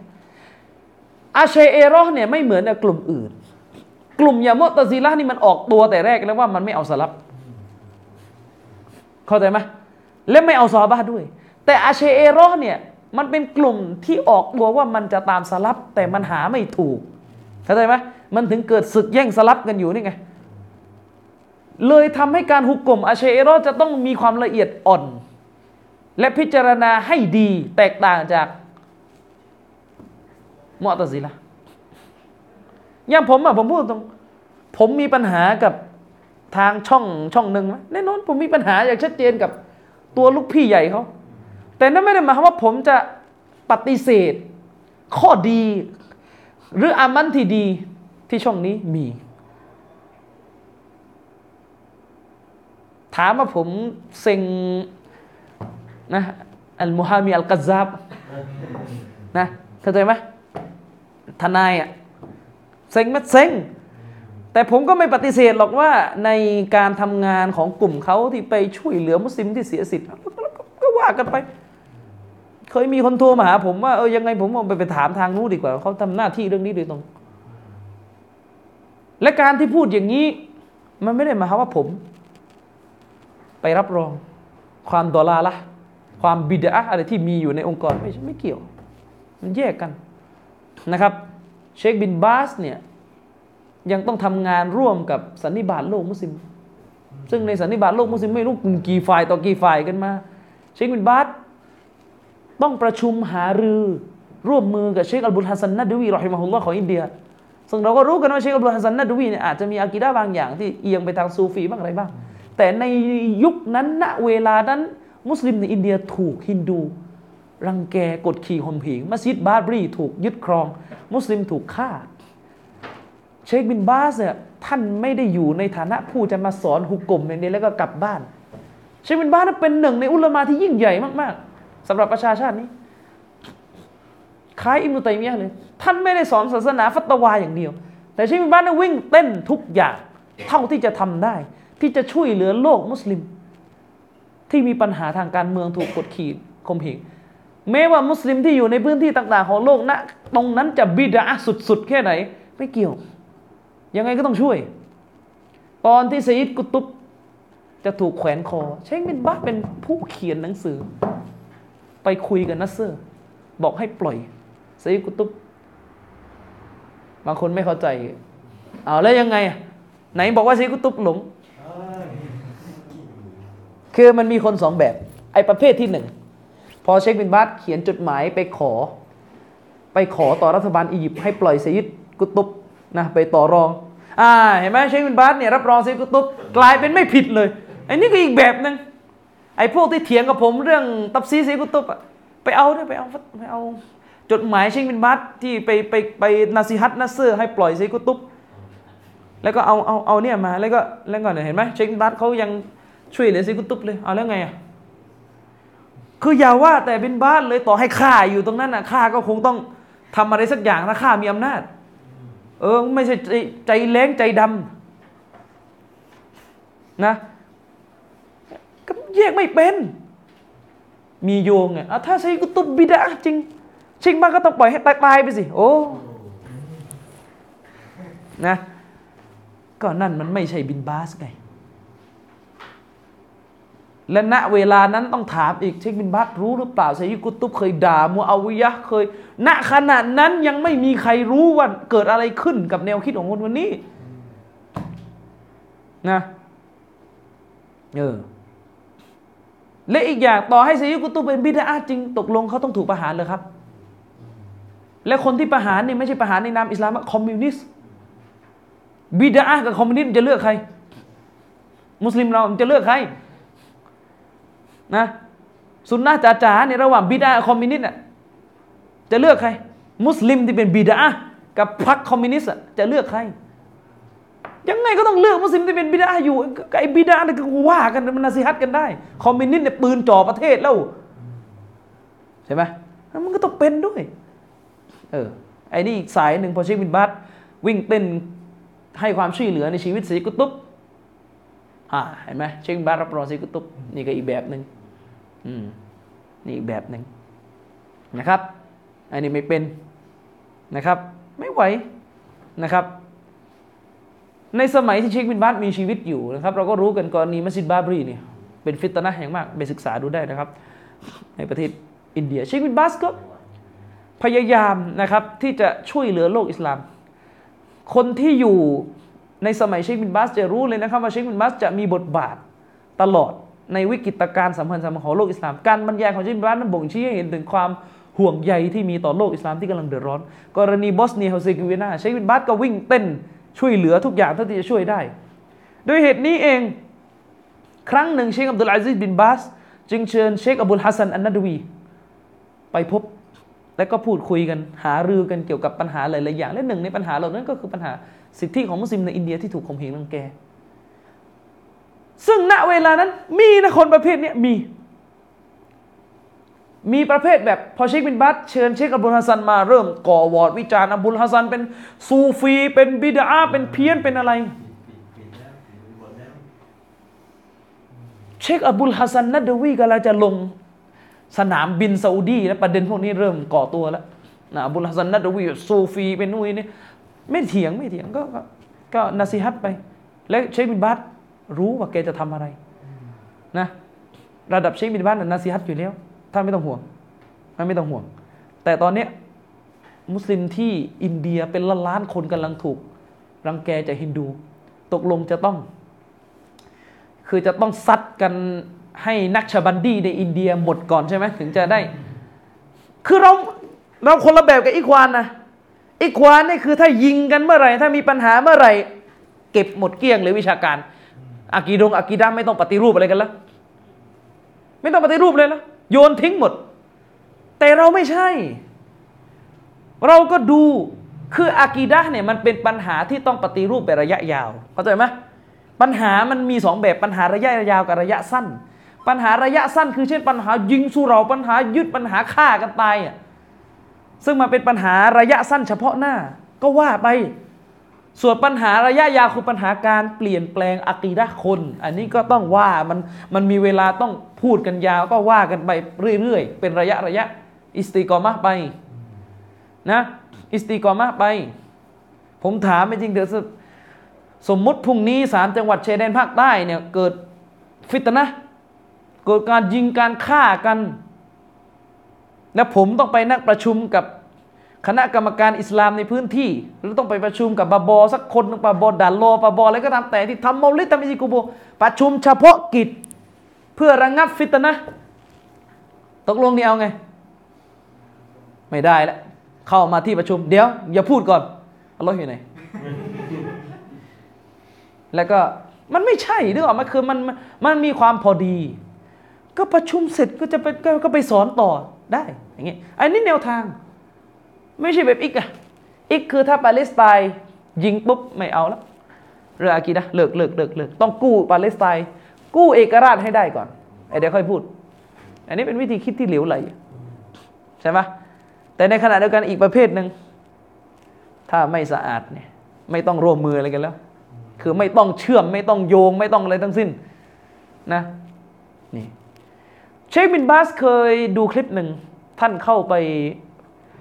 ประชุมพูดคุยเกี่ยวกับปัญหาปาเลสไตน์เลยนะท่านจะไม่ผิด ท่านก็พูดถึงมาตรการต่างๆ ในการ ที่โลกอาหรับต้องช่วยเหลือปาเลสไตน์แต่ท่านก็ไม่ไม่ไม่ไม่ทิ้งที่จะทิ้งท้ายข้อสรุปที่สำคัญมาก ท่านพูดในคลิปนั้นว่า ตราบใดที่โลกอิสลามยังไม่ได้มีอักีดะที่ซอฮีฮะไม่ได้มีอักีดะที่ถูกต้องท่านอย่าหวังถึงการช่วยเหลือปาเลสไตน์ที่ถาวรเลยคือเขาเรียกมันรู้จักจังหวะที่จะแทรกและร่วมมือ นี่หรอไหมอันนี้ก็คือสิ่งที่ควรจะเป็นในการเผยแพร่ศาสนาของพระองค์อัลลอฮฺสุบฮานาอูตะละเพราะปัญหาในโลกอิสลามณตอนนี้มันไม่ได้มีปัญหากีดะอย่างเดียวมันมีอีกหลายปัญหา ปัญหากีดะเป็นปัญหาใหญ่ใช่เราต้องปฏิรูปต้องแก้ไข แต่ก็มีปัญหาเฉพาะหน้าที่เร่งรีบ ซึ่งจะต้องรับมือ เช่น อยู่ในสามจังหวัดชายแดนภาคใต้อย่างบ้านผมบางกุซีเนียเด็กติดท่อมเยอะมาก และเด็กติดท่อมเนี่ย มันก่อปฏิบัติการทุกวัน อะไรปฏิบัติการ ขโมยของชาวบ้านใช่ไหมของในมัสยิดก็หายไอ้นู่นก็หายไอ้นี่ก็หาย สมมุติว่าไอ้เด็กที่ติดกระท่อมเนี่ยมัน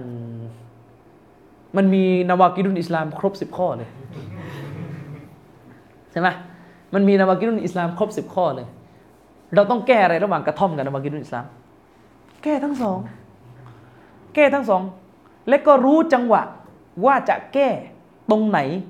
เรื่องไหน ใช่ไหมจะแก้ตรงไหนเรื่องไหน คือถ้าท่านจะให้มันมาเรียนนาวากิรุตอิสลามจงครบก่อน และระหว่างนั้นให้มันขโมยมอไซค์ชาวบ้านไปก่อนนั้นไม่ใช่วิธีแก้ที่ที่ถูกต้อง เข้าใจปะผมกลัวว่าซาลฟี่จะคิดอย่างเงี้ยคือตราบใดที่นาวากิรุตอิสลามเนี่ยมึงยังฟังกูไม่หมดเนี่ยระหว่างนี้มึงป้นรถมอไซค์เนี่ยกูก็ไม่พูดก่อนนะ เผลอๆมันป้นบ้านมึงก่อนแล้วกัน แล้วไม้ที่มึงจะสอนมึงก็ป้นด้วยถ้าเป็นอย่างนั้นใช่ไหมก็ให้มันพอดีนึกออกไหมสมมติอะคุณอยู่ในพื้นที่คุณจะแก้ไง คุณก็ไปตั้งนะ จะไปตั้งองค์กรจะไปตั้งกลุ่มที่ปฏิรูปปัญหายาเสพติด ก็ตั้งไปจะไปร่วมมือกับอบตก็ร่วมไป แต่ในฐานะอยู่ในท้องที่คุณก็จัดการเรียนการสอนไปสิสัปดาห์ละครั้งก็ว่ากันไปจะสอนแล้วก็สอนนะ ถามจริงเถอะเวลาจะสอนนะว่ากิรุนอิสลามสอนตั้งแต่หลังซูโบถึงเข้านอนทุกวันเลยหรือเปล่า ไม่สอนยังมากก็อาทิตย์ละสองชั่วโมง ก็สอนไม่ได้ก็อีกที่เหลืออีกอีกหกวันเอาเอาสมมติวันอาทิตย์ให้ทั้งวันเลยเอานะตั้งแต่ตื่นหลังซูโบเสร็จกินข้าวยำเสร็จไปเลย แล้วก็เลิกตอนไหนนู่นสี่ทุ่มมันไม่มีอย่างนั้นอะมีไหมก็ไม่มี ขึ้นต่อให้มีก็เหลือเฟือแล้วแล้วอีกหกวันทำอะไร ไม่สอนไม่ทำอะไรละเพราะว่ายังสอนไม่หมดงั้นอีกหกวันปนแทน มันใช่มันไม่ใช่ก็อีกหกวันก็ทำเรื่องอื่นสิเอาจะไปจะไปคุยเรื่องใบกระท่อมจะไปประชุมก็ไป อันนี้วิธีแก้ที่ผมต้องการ ไม่ใช่มาใช้สูตร เด็กติดกระท่อมไม่ต้องพูดเวลากี่นะแล้วตกลงจะพูดกระท่อมกันเจ็ดวันเลยเรื่องกระท่อมนี่พูดเจ็ดวันเลยฮะ เออ แล้วเด็กก็ไม่ได้ติดกระท่อมเลยเด็กติดซีนาอีกฮะเด็กเป็นตุ๊ดอีก เป็นกระเทยอีก เป็นทอมอีก เป็นอะไรหลายปัญหาตกลงเนี่ยจะยัดลงวันไหนก็เนี่ยเห็นไหมอันนั้นไม่ใช่วิธีแก้ที่ถูกต้องที่จะไปมองอะไรแบบนั้นนะครับ เชคกอฟิจึงบอกว่า ถ้าเปรียบเทียบกลุ่มอย่างอาเชเอรอกับกลุ่มอื่น ๆ อย่างยะมียะและก็มอตซิละเนี่ย เราจะพบเลยว่าพวกยะมียะนั้น เป็นพวกที่ไม่สามารถเอาร่องรอยของศาสนาอิสลาม มาเป็นรากฐานของกลุ่มเขาเลย เพราะกลุ่มนี้ตั้งขึ้นจากสิ่งที่ไม่ใช่อิสลามแต่ต้น นั่นก็คือกลุ่มนี้วางรากฐานทางความเชื่อของตัวเองจากปรัชญาหรืออิลมุลกาลาม ซึ่งไม่ใช่สิ่งที่มีร่องรอยของศาสนาอิสลามตั้งแต่แรกนะครับ เชคโอฟิดบอกว่าเป็นที่รู้กันในประวัติศาสตร์ว่าฟันซฟะปรัชญานั้นเป็นสิ่งที่มีอยู่ก่อนการมาของศาสนา อิสลาม โดยที่บิดาของวิชาปรัชญานั้นก็คืออริสโตเติลนะภาษาอาหรับเขาออกเสียงไงอริสโตเติลอริสตูตูลิสประมาณนี้ไหม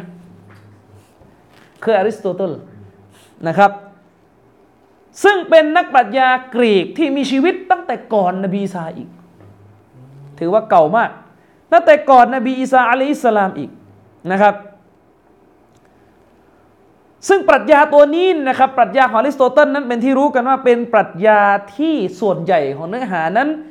เกี่ยวข้องกับการปฏิเสธพระเจ้า การบิดเบือนคุณลักษณะของพระเจ้า แล้วก็จะนำไปสู่การปฏิเสธของพระเจ้าได้นะครับ ซึ่งเชโกฟิตบอกว่า จากปรัชญาของอริสโตเติลอันนี้เราจะเห็นเลยว่า เราจะไม่พบเลยว่า ในปรัชญาตัวนี้จะมีฐานหรือจะมีแง่มุมที่จะจะชี้ให้เห็นว่าเออจะเอาเตาฮีตของพระเจ้า หรือจะเอาการกราบไหว้พระเจ้าองค์เดียว ถ้าเราพูดกันแบบยุติธรรมเนี่ยในศาสนายิวกับศาสนาคริสต์เนี่ยยังมีมุมที่เหลือ แนวคิด แนวคิดเกี่ยวกับการเชื่อในพระเจ้า บ้าง คือหมายถึงเชื่อในพระเจ้าเนี่ยเชื่ออยู่แล้วแต่หมายถึงว่ายังเหลือแนวคิดที่พูดว่าเออจะต้องเคารพพระเจ้าองค์เดียวแม้ว่าโดยพฤตินัยมันไม่ได้เคารพ แต่มันก็ยังเหลือแนวคิดที่ชี้ถึงร่องรอยของคำสอนนบีก่อนๆนะครับ อย่างยิวอะเวลาถามมันก็บอกว่ามันต้องกราบไหว้พระเจ้าองค์เดียว ส่วนว่ามันจะรู้หรือเปล่าว่าอะไรเป็นชีริกที่มันทำอยู่อะอันนี้มันมันก็แน่นอนไม่รู้อยู่แล้วเพราะมันไม่ได้อยู่บนสัจธรรม แต่โดยเนียดโดยร่องรอยของศาสนาของนบีมูซาที่สอนมาเนี่ยมันก็ยังเหลือร่องรอยของการมีเตาฮีตอยู่บ้างนะไม่ใช่มุตลักนะเหลือบางมิติใช่ไหมเหลือบางมิติ ซึ่งเปรียบเทียบกับอิลมุลกะลามเนี่ยเชคโอฟิดบอกว่าเมื่อเปรียบเทียบกับอิลมุลกะลาม หรือปรัชญากรีกนั้น ไม่มีอะไรแบบนี้เลย ไม่มีอะไรแบบนี้เลย ถ้าไม่เชื่อคุณลองไปศึกษาศาสนายิวดู ไปดูนิกายฮาซิดิซึมอาลวีเคยศึกษาไหมฮาซิดิซึมเป็นนิกายยิวที่แพร่หลายในอิสราเอลปัจจุบัน ผมดูสารคดีนะและที่ลง YouTube อะคอมเมนต์ที่มาเม้นใน YouTube อะส่วนใหญ่บอกเลยว่าคิดว่าเป็นมุสลิม คิดว่าเป็นมุสลิมนะครับ เพราะบทบัญญัติหลาย ๆ อย่างเนี่ยเขาถือปฏิบัติเคร่งครัด เอาเรื่องเลย เช่นมีการสัมภาษณ์ผู้หญิงยิวนะ ผู้หญิงยิวนี่ไม่ทำงานนอกบ้าน เขาบอกเลยหน้าที่ของเขาคือต้องแต่งเนื้อแต่งตัวอยู่บ้านหวี ผมให้สวยเวลาสามีกลับมาทำงานจะได้จะได้มีความสุขที่ได้เห็นภรรยาฮะดิษนบีมีใช่ไหมแบบนี้เห็นไหมไม่ให้มีทีวี ทีวีเนี่ยคือสื่อสู่นรก บาทหลวงยิวให้สัมภาษณ์ ในชุมชนฮาซิดิสในในอิสราเอลเนี่ยต่อต้านทีวีเลยนะออกมาประท้วงเลยนะใช่ต่อต้านอินเทอร์เน็ตอายไหมล่ะหันมาดูโต๊ะครูบ้านเราหันมาดูโต๊ะครูสุนนะโรงเรียนสอนศาสนา เกือบทุกโรงเรียนมีทีวีในห้องพักครู จริงป่ะหนักไปกว่านั้น ทีวีที่อยู่ในห้องพักครูบางทีเปิดชิงร้อยชิงล้าน นั่งหัวโดกันหมดเลยตั้งแต่อาจารย์สอนคณิตยันสอนฟิก สอนอัคลัก ร้านหนังสืออิสลาม เข้าไปซื้อ ชิงร้อยชิงล้านเปิดแงกอยู่นี่เห็นไหมไปดูยิวนิกาฮาซิดิส แล้วคุณจะเห็นนะครับ ผู้หญิงปิดหน้าด้วย ผู้หญิง ที่เป็นเมียของบาทหลวงนิกายนี้ ต้องปิดหน้า ส่วนผู้หญิงสุนนะเมืองไทยโพสรูปลงเฟซแล้วก็ช่วยให้คะแนนหน่อย อย่างเงี้ยบาทหลวงนิกายฮาซิดิสเนี่ยเป็นกฎเลยต้องไว้เคราให้ยาว อย่างน้อยจะต้องประมาณนี้ ส่วนพวกเราอะโต๊ะครูไทย เกลี้ยง มักรูฮ์มันมักรูฮ์มันไม่ได้วาจิบหรอกอ่านี่นี่พวกยิวนิกายฮาซิดิสเนี่ยจะไว้ผมออกมาทางข้าง เป็นกฎในศาสนาเขาเลยนะครับ เป็นกฎในศาสนาเขาเลย พวกเราเนี่ยนะครับ พยายามจะโกนแล้วก็โกนอีก ทั้งทั้งที่นบีไว้ผมยาวนะ อย่างน้อยถ้าจะอ้างว่าเป็นสุนนะอาดียะก็ไม่ว่ากันนะครับ ประเด็นนี้ไม่ว่ากันไม่ซีเรียสหรอกในประเทศอิสราเอลเนี่ยถึงขนาดพวกบาทหลวงยิวว่าทนไม่ได้เนื่องจากทีวีที่มีอยู่ทำให้เกิดการคุกคามศรัทธาของพวกมัน ความเชื่อของพวกมัน พวกนี้เลยออกมาประท้วง ขอให้รัฐบาลไม่ให้เอาทีวีเข้ามาในเขตชุมชนของพวกเขา เกิดการประทะกันบนท้องถนน ขนาดนั้นเลยนะแล้วก็จนสุดท้ายพวกทนไม่ไหวทำทีวีเองเลย และทำทีวีเนี่ยมีโฆษณาออกด้วยนะเป็นโฆษณาที่ด่าทีวีอื่นว่านรกหมดเลย ผมดูโฆษณา มีนะ พวกแต่งนาชีตเหมือนเราอะไม่รู้เรียนนาชีตหรือเปล่าพวกแต่งเพลงอะให้บาทหลวงยูมาร้องเพลงแล้วมีการแปลความหมาย โอ้โห ความหมายโหดมากนะประมาณว่าทีวีเนี่ยมันนรงนรกอะไรกัน ผมไปนั่งดูสารคดีบาทหลวงในการฮาซิดิสเนี่ยเเขาบอกว่าหน้าที่ของพวกเขาเนี่ยต้องอ่านหนังสือวันละ 8 ชั่วโมง เป็นกฎขั้นพื้นฐานของบาทหลวงนิกายนี้ แล้วก็พวกเราอะฮะหนังสือยังไงเออไอ้นี่พูดถึงยะฮูดนี่ไม่ได้จะชม แต่จะบอกว่าพวกเขาอยู่บนความตลาละแต่กับพยายามทำตัวเองให้เข้มแข็งในการยืนหยัด บนความบลาละของตัวเอง ประเทศอิสราเอลนี่เป็นประเทศที่แบบ มันเป็นประเทศที่แปลกอย่างหนึ่งก็คือ มันเป็นการเผชิญหน้าระหว่างคนที่เป็น modern สุดๆ กับคนที่เป็นนิกายซึ่งเคร่งแบบเนี้ยแล้วก็ท้องถนนมันก็ตลกมากเวลาดู ผมเคยดูการเผชิญหน้าระหว่าง คือคุณต้องเข้าใจนะยิวพวกนี้ไม่ใช่ไซออนิสต์มันจะไม่ชอบไซออนิสต์มาก เพราะในความเชื่อของของ ยิวกลุ่มนี้อะคือตามความเชื่อของยิวกลุ่มนี้เท่าที่ผมดูมันสัมภาษณ์นั้นมันบอกว่าก่อนที่เมสซิอาหรือดัจจานนั่นแหละจะมาพวกยิวจะต้องอยู่ใต้การปกครองของชนชาติอื่นก่อน และการที่รัฐบาลอิสราเอลเนี่ยมาจับอาวุธสู้กับชาติอาหรับ แล้วมาตั้งประเทศเนี่ยผิดตามคัมภีร์ฉะนั้นต้องคืนประเทศอิสราเอลให้อาหรับไหมพูดงี้เลยนะ ไม่งั้นไม่ตรงกับคัมภีร์แล้วก็เป็นประมาณเป็นบิดา เพราะว่าไม่มีคำสั่งให้ตั้งประเทศก่อน ไม่งั้นจะมีความหมายอะไรนะถ้าดัจญาลมาถ้าถ้าเมสิอามาเรียกเมสิอาทีนี้ปรากฏว่าไอ้ยิวกลุ่มเนี้ยก็ออกไปประท้วงก่อหวอดกันบนถนน แล้วก็เผชิญหน้าเผชิญหน้ากับกองทหารไซออนิสต์ แล้วก็ยิวที่เป็นฝั่ง modern ฝั่ง atheist ฝั่งอะไรตัวเนี้ยไอ้พวกนึงก็แบกคัมภีร์มาแล้วก็อ่านอ่านตัลมุดตะโกนกัน บอกว่าพวกนี้มันนอกรีตมันฝืนคำสัญญาในไบเบิลอะไรเงี้ยนะ ไอ้นี่ก็มาไอ้ทหารอิสราเอลคนหนึ่งก็เดินไปที่บาทหลวงยิว แล้วก็พูดอีกคำหนึ่งว่า คือประมาณว่ามึงกาเฟสอะพูดอย่างเงี้ยว่าน่ะมึงกาเฟสคือมันไม่ได้พูดตรงๆว่ามึงกาเฟสหรอกแต่ว่ามันบอกว่าเองไม่ใช่ยิวแล้วไอทหารอิสราเอลนะบอกว่าเองไม่ใช่ยิวนะเป็นพวกนอกรีดแล้วเพราะว่าไม่รักชาติไม่รักชาติอิสราเอลไอ้นี่มึงคงคิดในใจว่าข้านี่บาทหลวงอ่านคัมภีร์มานะเองเนี่ยเป็นทหารมันมันชี้หน้าข้าว่านอกรีด ก็เผชิญหน้ากันเผชิญหน้ากัน แล้วมันเป็นเมืองที่คือคุณลองคิดดูว่า คืออิสราเอลเนี่ยมันก็ทำประเทศมันไม่ได้ต่างจากนิวยอร์กเรื่องอะไรหรอกมีมัสยิดมีอะไรมากมายอยู่ในประเทศนึกออกไหม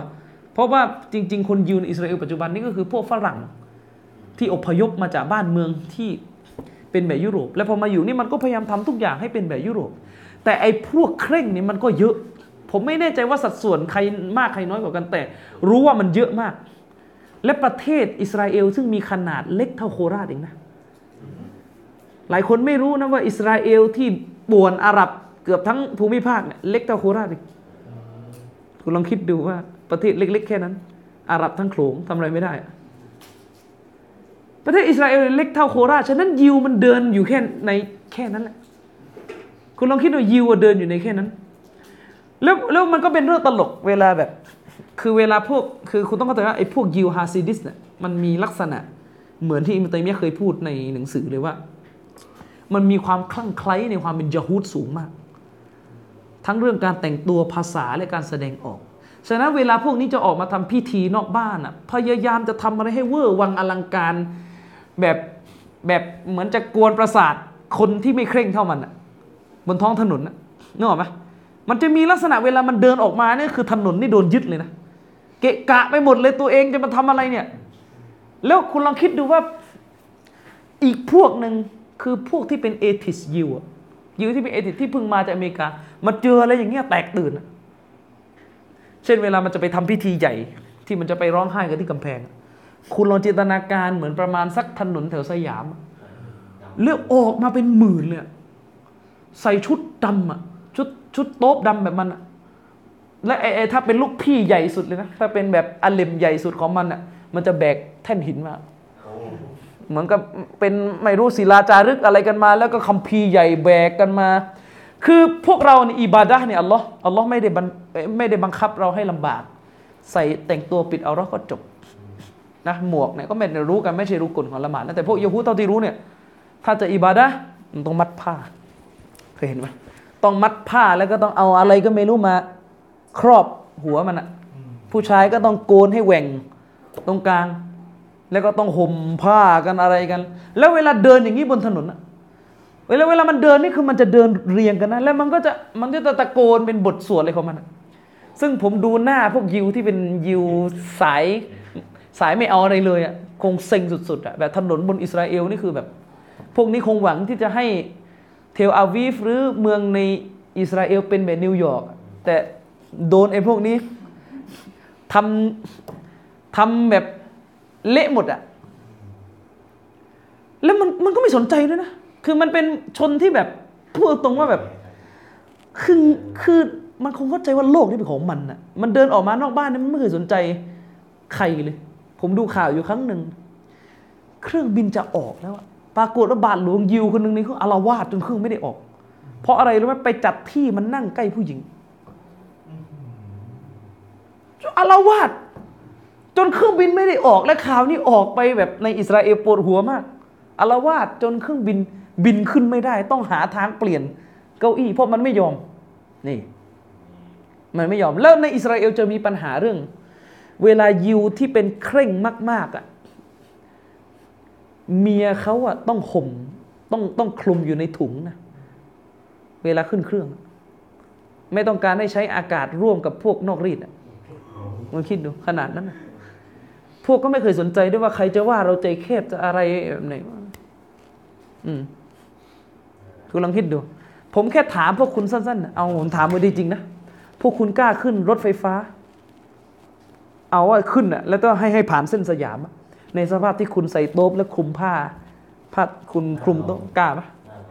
กล้าปะถ้าไม่กล้าก็ทบทวนตัวเองดูนะครับ โอเค ผมไม่ได้ปฏิเสธว่าเชคคุณอิสลามอิบนตัยมียะเคยพูดว่ามันก็มีความพอดีของเราเหมือนกันว่า บางครั้งการแต่งตัวที่เป็นชีอาตของมุสลิมมากๆทำการสายตากาเฟสอาจจะก่อ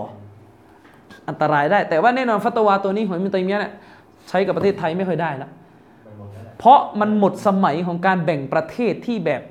ไม่มีคนต่างถิ่น ประเทศไทยคือนานาเป็น เป็นแหล่งแขกอาหรับคือมันไม่มันพ้นจากฟัตวาที่อิมตัยมียะบอกแล้วอิมตัยมียะเคยบอกว่าบางครั้งการอยู่ในประเทศกาเฟสนั้น มุสตาฮับหรืออาจจะถึงขั้นวาจิบ ที่จะต้องมีภาพภายนอกคือพวกเรื่องเสื้อผ้าเนี่ยกลืนกินกับพวกกาเฟสเพื่อรักษามัสลาพอรักษามัสลาคือรักษาเรื่องของการหนึ่งปกป้องอันตรายของมุสลิมเพราะเวลากาเฟสเห็นมุสลิมใส่เสื้อที่แบบ เป็นเสื้อเอกลักษณ์อาจจะทำให้เกิดการทำร้ายได้หรือ ไม่เป็นลิบาสุชรอคือบางครั้งเสื้อที่มันผิดชาวบ้านเขามาก จะทำให้เป็นการโอ้อวดไปในตัว แต่แน่นอนตอนนี้มันใช้ไม่ได้แล้วกับประเทศไทย เพราะประเทศไทยนั้นเป็นประเทศที่ปนกันไม่รู้กี่ชาติแล้วโดยเฉพาะในกรุงเทพมหานครนะนานาเป็นไง คิดว่าอยู่ คิดว่าอยู่โมร็อกโกนะเป็นนานาเราจะเห็นอาหรับแท้ๆเลยนั่งดูด บารากุ อีกนิดเดียวจะเป็นอาหรับถ้ามันขนอูดมา นะถ้ามันขนอูดมาเราก็เสียเอกราชไปเสี่ยวหนึ่งแล้วใน ในนานา ฉะนั้น เดิมทีผมก็คิดเหมือนกันว่าไอการใส่โต๊บออกไปที่สาธารณะ และพันสารบัญเอ๊ะมันจะมันจะเป็นเหมือนที่มิตรเมียเตือนหรือเปล่าว่าไม่บังควร ที่อาจจะแบบอาจจะเสื้อมันจะเด่น แล้วมันจะทำให้กาเฟสมองไม่ดี หรืออาจจะเป็นริบาซูชัวรออะไรเงี้ยแต่พอคิดดูไม่ใช่นะ อเราขึ้นรถไฟฟ้าเราก็เห็นนะพวกอาหรับ เวลาเวลาผมมาอยู่ทองหล่อ เวลาจะไปซอยเจ็ดพอตรงผ่านนานาอะอามาหมดเลย ตั้งแต่แบบอาหรับพันผ้าไปเยเมนเลยนึกออกปะแล้วก็ถือไม้เท้าอะแบบเขาไม่มีนะมีแต่หนวดนึกออกไหมไอ้ประเภทที่เราพอจะนึกได้ว่ามันดูดบารากุอยู่อะไอ้แบบเนี้ยเต็มไปหมดนะครับ เต็มไปหมดฉะนั้นมุสลิมนั้นยิ่งต้องยิ่งกว่า ในการที่จะมีความภาคภูมิใจในอัตลักษณ์ตัวตนของศาสนาตัวเอง เพียงแต่ว่าการแสดงออกของอัตลักษณ์นั้นบางครั้งต้องอยู่บนมัสลาฮ์ด้วยนั่นก็ต้องไปศึกษาต่างหาก จะบอกว่าในหมู่ยะฮูดเนี่ยมันยังมีร่องรอยของวะฮี เนื่องจากมันเป็นอาลุนกิตาบนะครับ แต่กลับมาดูที่อิลมุนกะลาม ซึ่งสืบรากมาจากปรัชญากรีกนะครับ เชคกอฟิดบอกว่ามันไม่มีอะไรที่จะทำให้เขาเรียกลิงก์เชื่อมกับศาสนาของพระองค์อัลลอฮ์เลย ฉะนั้นการที่กลุ่มยะมียะวางความเชื่อสถาปนากลุ่มตัวเองขึ้นจากปรัชญาอิมุนกลามเนี่ยมันบ่งชี้เลยว่ากลุ่มยะมีนั้นไม่ใช่อิสลามแทบจะทั้งดุนเลยอเข้าใจไหมเข้าใจที่เชคกอฟิกกำลังจะบอกไหมเออ แม้มันจะอ้างว่ามันเชื่ออัลลอฮ์มันเชื่อพระองค์อัลลอฮ์สุภาโนะวตาลาแต่สาระกฎต่างๆ ที่มันใช้ในการเชื่อพระองค์นั้น พูดได้เลยว่า คริสต์ยังใกล้กว่าอีก แม้คริสต์จะบอกว่าอัลลอฮ์สุภาโนะวตาลามีบุตรนึกออกปะเพราะการเป็นกุฟรของยะฮ์มียะห์นั้นมันร้ายแรงยิ่งกว่าที่คริสต์มีกุฟรซะอีกเข้าใจไหม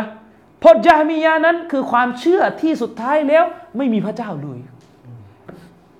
เชคคุนอิสลามเคยบอกว่า วิเคราะห์แล้วสรุปยะฮ์มียะห์นั้น ไม่มีพระเจ้า ไม่ได้กราบไหว้อะไรเลย นอกจากกราบไหว้สายลมขนาดนั้นนะใช่ไหมขนาดนั้น เพราะในความเชื่อของยะฮ์มียะอัลลอฮ์ตาลาไม่มีความรู้ คืออัลลอฮ์ตาลาไม่มีสิฟัต เข้าใจไหมคริสเตียนมันยังไม่เลอะเทอะขนาดนี้ไงเข้าใจปะล่ะคริสมันยังไม่เลอะขนาดนี้ไงแต่ในปรัชญาของกลุ่มยะมียะพระเจ้ามีลักษณะไม่ได้ ฉะนั้นพระเจ้าชีวิตก็ไม่มี เนี่ย ชีวิตก็ไม่มี แต่ก็ไม่ตายเหมือนกัน เข้าใจไหมเพราะไม่มีทั้งลักษณะแห่งการตายและลักษณะแห่งการเป็น ซึ่งเวลาเป็นสิฟัตอย่างนี้เขาเรียกว่าเป็นมันเป็นการตนากุตเป็นการแย้งกันเองอันนี้มันไม่ใช่ใช้แล้วมันเป็นมูฮันมูฮันคือสิ่งที่ไม่มีตัวตนอยู่ นิ่งก็ไม่ใช่ เคลื่อนที่ก็ไม่ใช่ไม่มีแล้วสิ่งเหล่านี้ในโลกใบนี้ไม่มีอะไรแบบนี้ สิ่งที่จะเขาเรียกว่าไม่มีทั้งคู่เลยนะหรือในขณะเดียวกันเนี่ยมีทั้งคู่เลย นิ่งก็มี เคลื่อนที่ก็มีคือหมายถึงพร้อมกันเลยนะ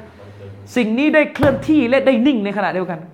ได้เคลื่อนที่และไม่เคลื่อนที่ในขณะเดียวกัน อันนี้คือในแง่ของการนิยามว่าอะไรจะเป็นสิ่ง มันไม่เรียกว่าสิ่งนะสิ่งนี้คือมาดูมไม่มีตัวตน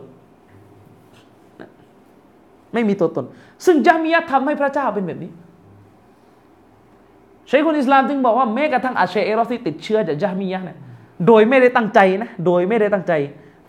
แต่ถ้าสรุปแล้วจามียะเออประธานโทษ แต่ถ้าสรุปแล้วอาเชเอรอก็ทำให้อัลลอฮ์ตาลา ไม่มีเหมือนกันเพราะการบอกว่าอัลลอฮ์ตาลานั้น ไม่ได้อยู่นอกมักลุก และก็ไม่ได้อยู่ในมักลุกในขณะเดียวกัน ไม่มีเข้าใจไหมคือการทำให้อัลลอฮฺตาลานั้นมาดูไม่มีอยู่ แต่แน่นอนอาเชราะห์ไม่ได้ตั้งใจไปจามีไงเชคคุณอิสลามจึงบอกว่าอันนี้เป็นแค่การสรุปแบบลาซิม แบบการบังคับว่าถ้าอาเชยเราจะเชื่อแบบนี้มันจะได้ผลแบบนี้นะ จะได้จะได้ผลออกมาว่าอาเชยราะห์ไม่ได้เชื่อพระเจ้านะไม่ได้เชื่อในการมีอยู่จริงของพระเจ้านะแต่แน่นอนมันไม่ได้มันไม่ได้คิดอย่างนั้นจริงๆไงเข้าใจไหมเป็นการเป็นการใช้ตรรกะตัว เพราะอาเชยราะห์ไม่ได้ตั้งใจที่จะจะมาถึงข้อสรุปนี้ แต่ที่อาชัยรอต้องไปเชื่อว่าอัลลอฮ์ไม่อยู่นอกมัคลูกไม่อยู่ในมัคลูกเนี่ยเพราะไปติดเชื้อมาจากจามีซึ่งเป็นคนเริ่มฟิตนะตัวนี้ก่อน แล้วก็เริ่มมาบนฐานที่ต้องการจะทำลายอิสลามนะครับฉะนั้นแล้วเนี่ย กลุ่มยาจามียะนั้นจึงเป็นกลุ่มที่ถูกวางรากฐานจากพวกมูนาฟิก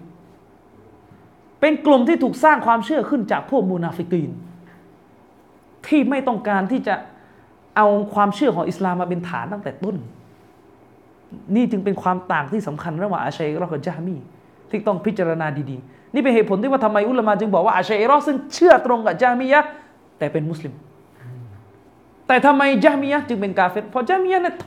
ต้นขบวนหรือฐาน แต่แรกเนี่ยเป็นมุนาฟิกีนแต่ต้นแล้วเป็นมุนาฟิกีนแต่ต้นนะครับอุลมะเขาบอกว่าการเกิดขึ้นของจามียะนั้นจะเกิดขึ้นจากบุคคลที่อ้างตัวว่านับถือในศาสนาอิสลามจากผู้ที่ไม่ใช่ชาวอาหรับพวกจามียะเกิดขึ้นจากน้ำมือของคนที่ไม่ใช่ชาวอาหรับ ซึ่งเรารู้กันว่าในประวัติศาสตร์อิสลามตั้งแต่ยุคของท่านอุมัรเป็นต้นมา อิสลามเราได้ไปพิชิตดินแดนต่างๆ ได้ไปพิชิตดินแดนต่าง ๆ ที่เป็นอาจัมที่ไม่ใช่ชนอาหรับ ไม่ว่าจะเป็นปลายอิรัก ซึ่งในอิรักเองก็มีมีกี่ชนชาติ มีอัสซีเรียนมีไม่รู้กี่ชนชาตินะมีคุรดิชมีแล้วก็ไปจนถึงเปอร์เซียนะครับไอบิดาทั้งหลายแหละจะเกิดขึ้นจาก คนที่ไม่ใช่อาหรับเดิมเข้าใจไหมพวกดอลลาร์นี่จะเกิดขึ้นจากคนที่ไม่ใช่อาหรับเดิมนี่และที่สำคัญไปกว่านั้นอิรักคือแหล่งที่มาของบิดาหลายตัวเลยเมื่อฮะดิษนบีบอกไหมดินแดนนัจนัจดีเนี่ยไม่ใช่ซาอุดีนะดินแดนนัจดีเนี่ยก็คือดินแดนที่เขาชัยตอนโผล่ก็คืออิรัก ซึ่งเป็นฟิตนะนะครับ เกิดขึ้นที่นั่น แต่ในขณะเดียวกันอิรักก็มีอุลามาหลายท่านเลย ในอดีตที่ช่วยเหลืออะลิสุนนะวัลจามะนะครับ ซึ่งไอ้พวกจามิยะและพวกดอลาละพวกนี้นั้น ได้สร้างปรัชญาตัวเองขึ้นจากการผสมผสานกับความเชื่ออะไรต่อมีอะไรที่มันอยู่ในพื้นที่แถบนั้น อุลามะในยุคอดีตจึงบอกว่า พวกมอตาซิละที่อยู่ตรงดินแดนเปอร์เซียเนี่ยยิ่งเลอะเทอะที่สุดเลยอย่างอัลบีรูนีพวกนี้พวกมอตาซิละสายนี่จะยิ่งเลอะกว่าใครอื่นเลยเพราะ ไปเอาแนวคิดฮินดูมาด้วยซ้ำไปใช่ ไปเอาแนวคิดทั้งของฮินดูทั้งอะไร ผสมเงินเน่าเฟะไปหมดด้วยเหตุนี้คนอย่างอิมนุซีนาจึงเละ คนอย่างอิมนุซีนาจึงเละนะครับ จึงเละอ่าจึงเละนะครับ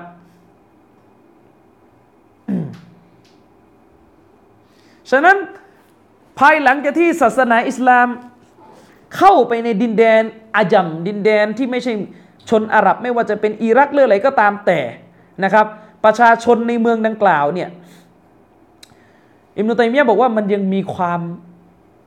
นิฟากเหลืออยู่ในใจนะครับ ยังมีความเป็นมูนาฟิกเหลืออยู่ในใจอยู่นะครับ ไม่ได้รับอิสลามจากใจจริงจำนวนหนึ่งของประชากรในดินแดนเหล่านั้น แต่เป็นมูนาฟิกที่แยบยนต์กว่ามูนาฟิกในสมัยนบี มูนาฟิกในสมัยนบีนั้นแสดงออกซึ่งการเป็นมุสลิมเพียงแค่การละหมาด ไม่ได้มานั่งเปิดประเด็นถกเถียงทางวิชาการ แต่มูนาฟิกพวกนี้เป็นมูนาฟิกเป็นซินดิกที่ผมเคยอธิบาย เป็นมูนาฟิกที่แสดงตนว่าเป็นมุสลิมภายนอกด้วยการเอากุรานมาพูด เอาหลักการศาสนามาพูด เอาอากีดะมาพูด จนกระทั่งเละ จนกระทั่งกลายเป็นอากีดะยะมีอะไรต่อมีอะไรต่าง ๆ ซึ่งมาในนามของอิลมุลกะลาม นิดหนึ่งอิลมุลกะลามคืออะไรเชคกอฟิตั้งคำถามมาฮุวัลอิลมุลกะลามอิลมุลกะลามคืออะไรต้องชี้แจงนิดหนึ่งเพราะมีคนบ้านเราไม่เข้าใจ บางคนบอกว่าอิลมุลกะลามคืออะไรก็ได้ที่เป็นการใช้เหตุผลนี่เละเลย เดี๋ยวจะโดนเองนะบอกไว้ก่อน เดี๋ยวจะโดนฆ่าตับเดียนะมีนะไอ้ประเภท ไม่รู้สลับภาษาอะไร ไม่รู้ซาลาฟีภาษาอะไรนะครับ เห็นใครใช้เหตุผลเก่งๆไหนมุนกะลาหมด เห็นใครใช้ตะกะเก่งๆอ่าไอ้มุนกะลาหมด ดู นี่เคยอ่านหนังสือมินฮาจุสซุนนะของอิมุตัยมียะคือไม่ไม่ต้องก็ได้ยากไปไปหาหนังสือเชคอัลบานีสักเล่มหนึ่งที่โตเรื่องบิดาแล้วก็ช่วยนับดูว่ามีตะกะกี่เรื่องในนั้นะคือนิดหนึ่งเป็นเจ้าพ่อเลยแม้กระทั่งคาว่าตักกะ คำนี้ก็ต้องระวังให้ดี ในสมัยอดีตคำคำเนี่ยคุณต้องเข้าใจก่อนตักกะมันก็เหมือนวิชาอื่น ๆ ที่มีพัฒนาการการเดินทางที่ยาวนาน ถ้าในภาษาอาหรับคำว่าตักกะก็คือมันติก แน่นอนถ้ามันติกฮารอมเรียน ถ้ามันติกแท้ ๆ แบบที่เคยใช้กันมาในอุมาอิสลามในอดีต อันนี้ฮารอมเรียนนะครับ ซึ่งแน่นอนมันติกเนี่ยมันก็ถูกแปลว่า logical โดยตามภาษาอังกฤษทั่วๆไปมันแปลว่า logic ว่าตรรกะ แต่แยกให้ดีนะตรรกะที่ถูกใช้กันในคนยุคปัจจุบันเนี่ยไม่ใช่มันติกตามนิยามของอาหรับ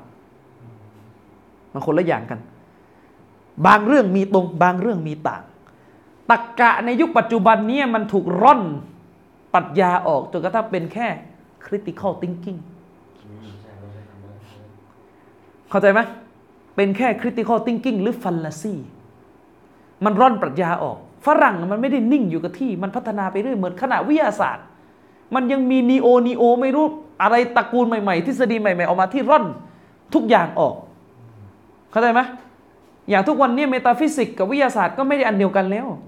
ก็แบ่งออกจากกันแล้ว ถ้าบ้านเรายังคิดว่า metaphysics คือวิทยาศาสตร์อยู่เลย อภิปรัชญาคือวิทยาศาสตร์อยู่เลย เห็นไหมฉะนั้น เวลาอุลามะบอกว่าห้ามเรียนมันติก ก็อย่างงว่าเป็นอันเดียวกันกับตรรกะที่ผมกับอาจารย์ชริฟสอน คุณไปเรียนมันติกดูสิ แล้วคุณจะพบเลยว่า ไอ้กฎที่สอนกันอยู่มันคือปรัชญาครับ มันคือ philosophy ในภาษาคนปัจจุบันไอ้นี่คือการเคลื่อนของของภาษาและวาทกรรม ซึ่งวิชาศาสนาไม่ค่อยมีสอนหรอก อันนี้ต้องไปเรียนธรรมศาสตร์ การวิเคราะห์วัฒกรรมที่เคลื่อนไปกันมาเนี่ยนะ เออเขาเรียกว่า critical of discord เนี่ยเออต้องไปเรียนต่างหากนะครับ ด้วยเหตุนี้เองคนที่แปลหนังสือรอดดูอาลามันตีกียีนรอดดูอาลามันตีกียีนนี่หนังสืออิมนุตัยมียะนะถ้าตามภาษาก็คือโต้ตะกะนะแต่ฝรั่งที่แปลหนังสือเล่มนี้เขาไม่ได้แปลคำว่ามันตีกียีนเป็นlogic เขาไปแปลว่า philosophy เพราะเขารู้ว่าสิ่งที่อิบนุตัยมียะโต้ซึ่งเรียกว่าตรรกะ ในยุคเวลานั้นน่ะมันคือปรัชญาในมาตรฐานของคนปัจจุบัน แต่มันไม่ใช่ fallacy หรือตรรกะที่เราเรียนกันอยู่ ไอ้ตรรกะที่เราเรียนกันอยู่ในปัจจุบันเนี่ยมันไม่ใช่วิชาปรัชญา แต่มันเป็นวิชาจับกาก เข้าใจยังเอาตรงๆเลยเออเป็นวิชาจับกาก ไม่ใช่กากอาหารนะครับกากอาหารเนี่ยมีประโยชน์ไอ้ผลไม้ที่มีกาก แต่กากตรงนี้คือกากในศาสนาครับ กากที่เล่นกันเละในศาสนานะเช่นวนไม่เลิกจับประเด็นไม่เป็นนั่นแหละเขาเรียกวิชาจับกาก ก็คือตักกะก็คือวิชาปราบตักกาก เข้าใจยัง ไม่ใช่ว่าเห็นใครเขาใช้เหตุผลอ่าอินมุลกะลาม นี่ไปเรียนปอนอดาโลก็ได้นะ สักสักอาทิตย์หนึ่งไม่ต้องเยอะ แล้วจะรู้ว่าอินมุลกะลามคืออะไร เข้าใจยังจะรู้ว่าอินมุลกะลามคืออะไรเช่นยกตัวอย่างฟัลลซีหรือตรกกะข้อหนึ่งสอนว่า การใช้ตัวอย่างที่มีรายละเอียดต่างกันมาเทียบเป็นเหตุนำไปสู่ข้อสรุปที่ผิด เช่นเขายกตัวอย่าง คือถ้าคุณอ่านหนังสือตะกะในหนังสือเขาไม่ได้ไปยกเรื่องพระเจ้าอะไรเลยนะเขายกตัวอย่างว่าไง เช่น ญี่ปุ่นถล่มฮิโรชิมาด้วยระเบิดปรมาณูเป็นเหตุให้คนในเกาะตายสองแสนคน แต่ระเบิดมือเข้าใจระเบิดมือไหมระเบิดมือที่ถูกใช้ในสงครามโลกครั้งที่สองนั่นทำให้ประชากรยุโรปตายประมาณ 50 ล้านคน แสดงว่าระเบิดมือมีประสิทธิภาพที่ร้ายแรงกว่าระเบิดปรมาณูนี่เขาเรียกฟัลลซี่อย่างหนึ่งเป็นการใช้ตรกะผิด เพราะไปเอาจำนวน ที่เยอะมาเป็นข้อสรุป เขาจะสอนแบบนี้ให้เห็นถึงการใช้เหตุผลที่ผิด ทั้งที่จำนวนไม่ใช่ข้อสรุปของของกรณีนี้ ระเบิดมือที่ถูกใช้ฆ่ากันในสงครามโลก มีเวลาที่ยาวนานกว่าของการเกิดสงคราม และมีพื้นที่ที่กว้างกว่า มีประชากรที่หนาแน่นกว่าในสนามที่เกิดเหตุ ในขณะที่เกาะฮิโรชิมามีคนอยู่แค่นั้น ไม่ได้มีคนเยอะกว่านั้น ถ้ามันเอาคนสักล้านคนอยู่ในเกาะมันก็ตายเป็นล้านอีก เห็นไหม อันนี้เป็นการเปรียบเทียบที่ผิด ซึ่งไอ้ฟัลลาซี่แบบนี้มีในศาสนา มีในศาสนา เวลาเทียบแบบนี้เห็นภาพ มีในวงการศาสนา ไม่ใช่มีที่ตัวคำศาสนานะ มีในวงการศาสนา เช่น ไปเข้าใจว่าถ้า อย่างเงี้ยยกตัวอย่างเช่น เอายกตัวอย่างในสังคมง่าย ๆ เช่น มองว่าถ้าเป็นอาเลมใหญ่ ก็จะต้อง อาเลมในทุกรายละเอียดกว่าคนที่ไม่ใช่ตำแหน่งเท่า เข้าใจไหมเช่นยกตัวอย่าง คนคนหนึ่งที่ไม่ได้อยู่ในฐานะอุลามากิบาร์อาจจะมีความชำนาญเฉพาะเรื่อง เช่นชำนาญหะดิษเฉพาะเรื่อง ไปเลย แต่ไม่ได้ชำนาญแบบกว้างทุกศาสตร์ แต่คนที่เป็นกีบาร์ใหญ่ อาจจะมีความชำนาญแบบกินวงกว้าง แต่ในเชิงดีเทลอาจจะด้อยกว่าคนนี้ได้ ทีนี้เวลาขัดแย้งกันปุ๊บสองคนนี้เวลาขัดแย้งกันคนก็จะมองไงจะมองว่าคนที่เป็นกีบัตเหนือกว่า จะมองว่าคนที่เป็นกีบัตถูกกว่าเสมอไปไม่เสมอไป และเหตุผลที่ถูกยกมาสนับสนุนคืออะไรเพราเขามีความรู้มากกว่า ถูกเขามีความรู้มากกว่าโดยรวมถูก แต่ไม่ใช่ความรู้ที่เขามีปริมาตรมากกว่าเนี่ยจะต้องทำให้เขารู้ดีกว่าคนคนนี้ในประเด็นที่เป็นปัญหาอยู่ ในเชิงดีเทล นักเรียนปริญญาเอกที่ทำวิทยานิพนธ์ตักรีดเรื่องหะดิษต้นหนึ่ง เป็นการเฉพาะอาจจะอาลิมกว่าปราดที่ต้องมานั่งอ่านฟิกบ้างอะไรบ้างเวียงแห่เป็นเรื่องปกติ นี่ไม่ใช่เป็นการว่าร้ายอุลามาเลยไม่ใช่นอกปะแล้วก็มีการใช้เหตุผลไม่ได้ผิด เห็นไหมก็เหมือนกับไอ้ไอความเข้าใจกับคนทั่วๆไปไงด็อกเตอร์เก่งกว่าคนไม่ใช่ด็อกเตอร์ นี่ก็ fallacy อย่างหนึ่งใช่ไหม โดยเอาเรื่องของปริมาตรการเรียนที่เยอะกว่า มาจำแนก โดยที่ไม่ได้ถามว่าไอ้ประเด็นที่คุยกันอยู่เนี่ยประเด็นที่อยู่คุยกันอยู่นี่ด็อกเตอร์ศึกษาเรื่องนี้โดยตรงหรือเปล่า หรือไอ้คนที่มีฐานะด้อยกว่าเขาไปค้นเรื่องนี้โดยตรงด็อกเตอร์มันจะเรียนเรื่องแบ่งมรดกไม่ได้เกี่ยวกับเรื่องอขายวัวที่เถียงกันอยู่อะไรเงี้ยสมมติเข้าใจไหมมันไม่สามารถจะเอามาชั่งลงเข่งเท่ากันมันไม่ใช่ไม่ใช่ เห็นไหม เนี่ยอันนี้คือคือปัญหาที่ที่เกิดขึ้นอันเนื่องมาจากการไม่เข้าใจว่าตะกะคืออะไร ที่เราใช้กันอยู่ฟัลลซี่เนี่ยปรากฏว่าพอเราไปโต้เอทิดใช้ตะกะเก่งๆอ่าอินมุนกะลามไปไหนแล้วไม่รู้ นู่นนะเนี่ยมีไอ้สูตรไม่เป็นเองหนักหนักกว่านั้นเคยมีบางคนชอบพูดว่าเซวิกูลเนี่ยใช้ตะกกะ เยอะมากกว่าดาลิน ผมก็จะบอกว่าบางกลุ่มอะตะกกะก็ไม่มีดาลินก็ยิ่งแล้วใหญ่นะไม่มีอย่างนะ เออก็ตะกกะอะไรล่ะครับ ที่ใช้อยู่เนี่ย ไอ้ตะกกะที่ใช้อยู่ไม่ได้ใช้ เพื่อจะไปหักล้างข้อสรุปที่ปราดบอก แต่ตะกกะที่ใช้อยู่นี่กันแล้วจะบอกว่าท่านน่ะเขาคุยเรื่องโกท่านไปเรื่องโค จับประเด็นไม่ได้ เข้าใจหรือยังเออ ไม่ได้มาเอากฎอะไรใหม่ ๆ ออกมาทีล่ะอืมนี่นะครับ อันนั้นให้เข้าใจ เชคโกฟิกก็เลยถามว่าอะไรคืออิมุนกะลาม เชคโกฟิบอกว่าหลายคนเนี่ยเวลาพูดอิมุนกะลามเนี่ยจะเข้าใจผิดผิดถูกถูกมั่วซั่วไปหมดเลย แล้วก็สุดท้ายนำไปสู่การสรุปที่ผิดนะครับ เชคโกฟิบอกว่าถ้าเราไปดูงานเขียนในตำรามุกัดดิมะขออิมนุคอนดูนอิมนุคอนดูนเนี่ยเป็นมอตซิละแต่ในฐานะ ของนักประวัติศาสตร์โลกเนี่ยจะยกย่องอิมนุคนดูนเหมือนเป็นบิดาแห่งสังคมวิทยาเลยนะครับอิมนุคนดูนบอกว่าอิมนุกะลามอันนะฮูอัลอิสติดลาลอัลลอักออิดอัลอีมานียะบิลฮุจจิลอักลียะอิมนุกะลามก็คือการใช้หลักฐาน การแสวงหาหลักฐานมาสนับสนุนสิ่งสิ่งหนึ่ง ในเรื่องที่เป็นเรื่องอะกีดะหรือเรื่องอีมาน โดยหลักฐานอันนั้นที่ถูกยกมาใช้นั้นเป็นหลักฐานในเชิงสติปัญญา นี่คือนิยามของอิลมุลกะลามพูดง่ายๆคืออิลมุลกะลามก็คือการ agreement อะแปลเป็นไทยไงดีนะข้อโต้แย้งเออการแสวงหาหาข้อโต้แย้งเพื่อมาหนุน เพื่อมาเป็นหลักฐานหนุนข้อสรุปหนึ่งที่เป็นข้อสรุปที่เกี่ยวพันกับเรื่องการศรัทธา แต่ข้อโต้แย้งที่ถูกนำมาสนับสนุนเป็นแค่เรื่องสติปัญญา เป็นแค่เรื่องสติปัญญา แต่เชคกอฟิดบอกว่าแม้เราจะสรุปอิลมุลกะลามอย่างนี้แล้วเนี่ยวัลฮักีก็อันนะอิลมัลกะลามไลซกอดียะอักลุนเอาอัดมิอักเชคกอฟีดบอกเลยนะว่าแม้เราจะสรุปเลยว่าไอ้มุลกะลามเนี่ยคือเรื่องของสติปัญญาที่ว่าไปแต่ในความเป็นจริงแล้วเนี่ยไม่ควรจะเข้าใจว่าอิลมุลกะลามนั้นคือวิชาที่เป็นแหล่งสูงสุดของปัญญาหรือไม่ใช่เรื่องของปัญญาไม่ใช่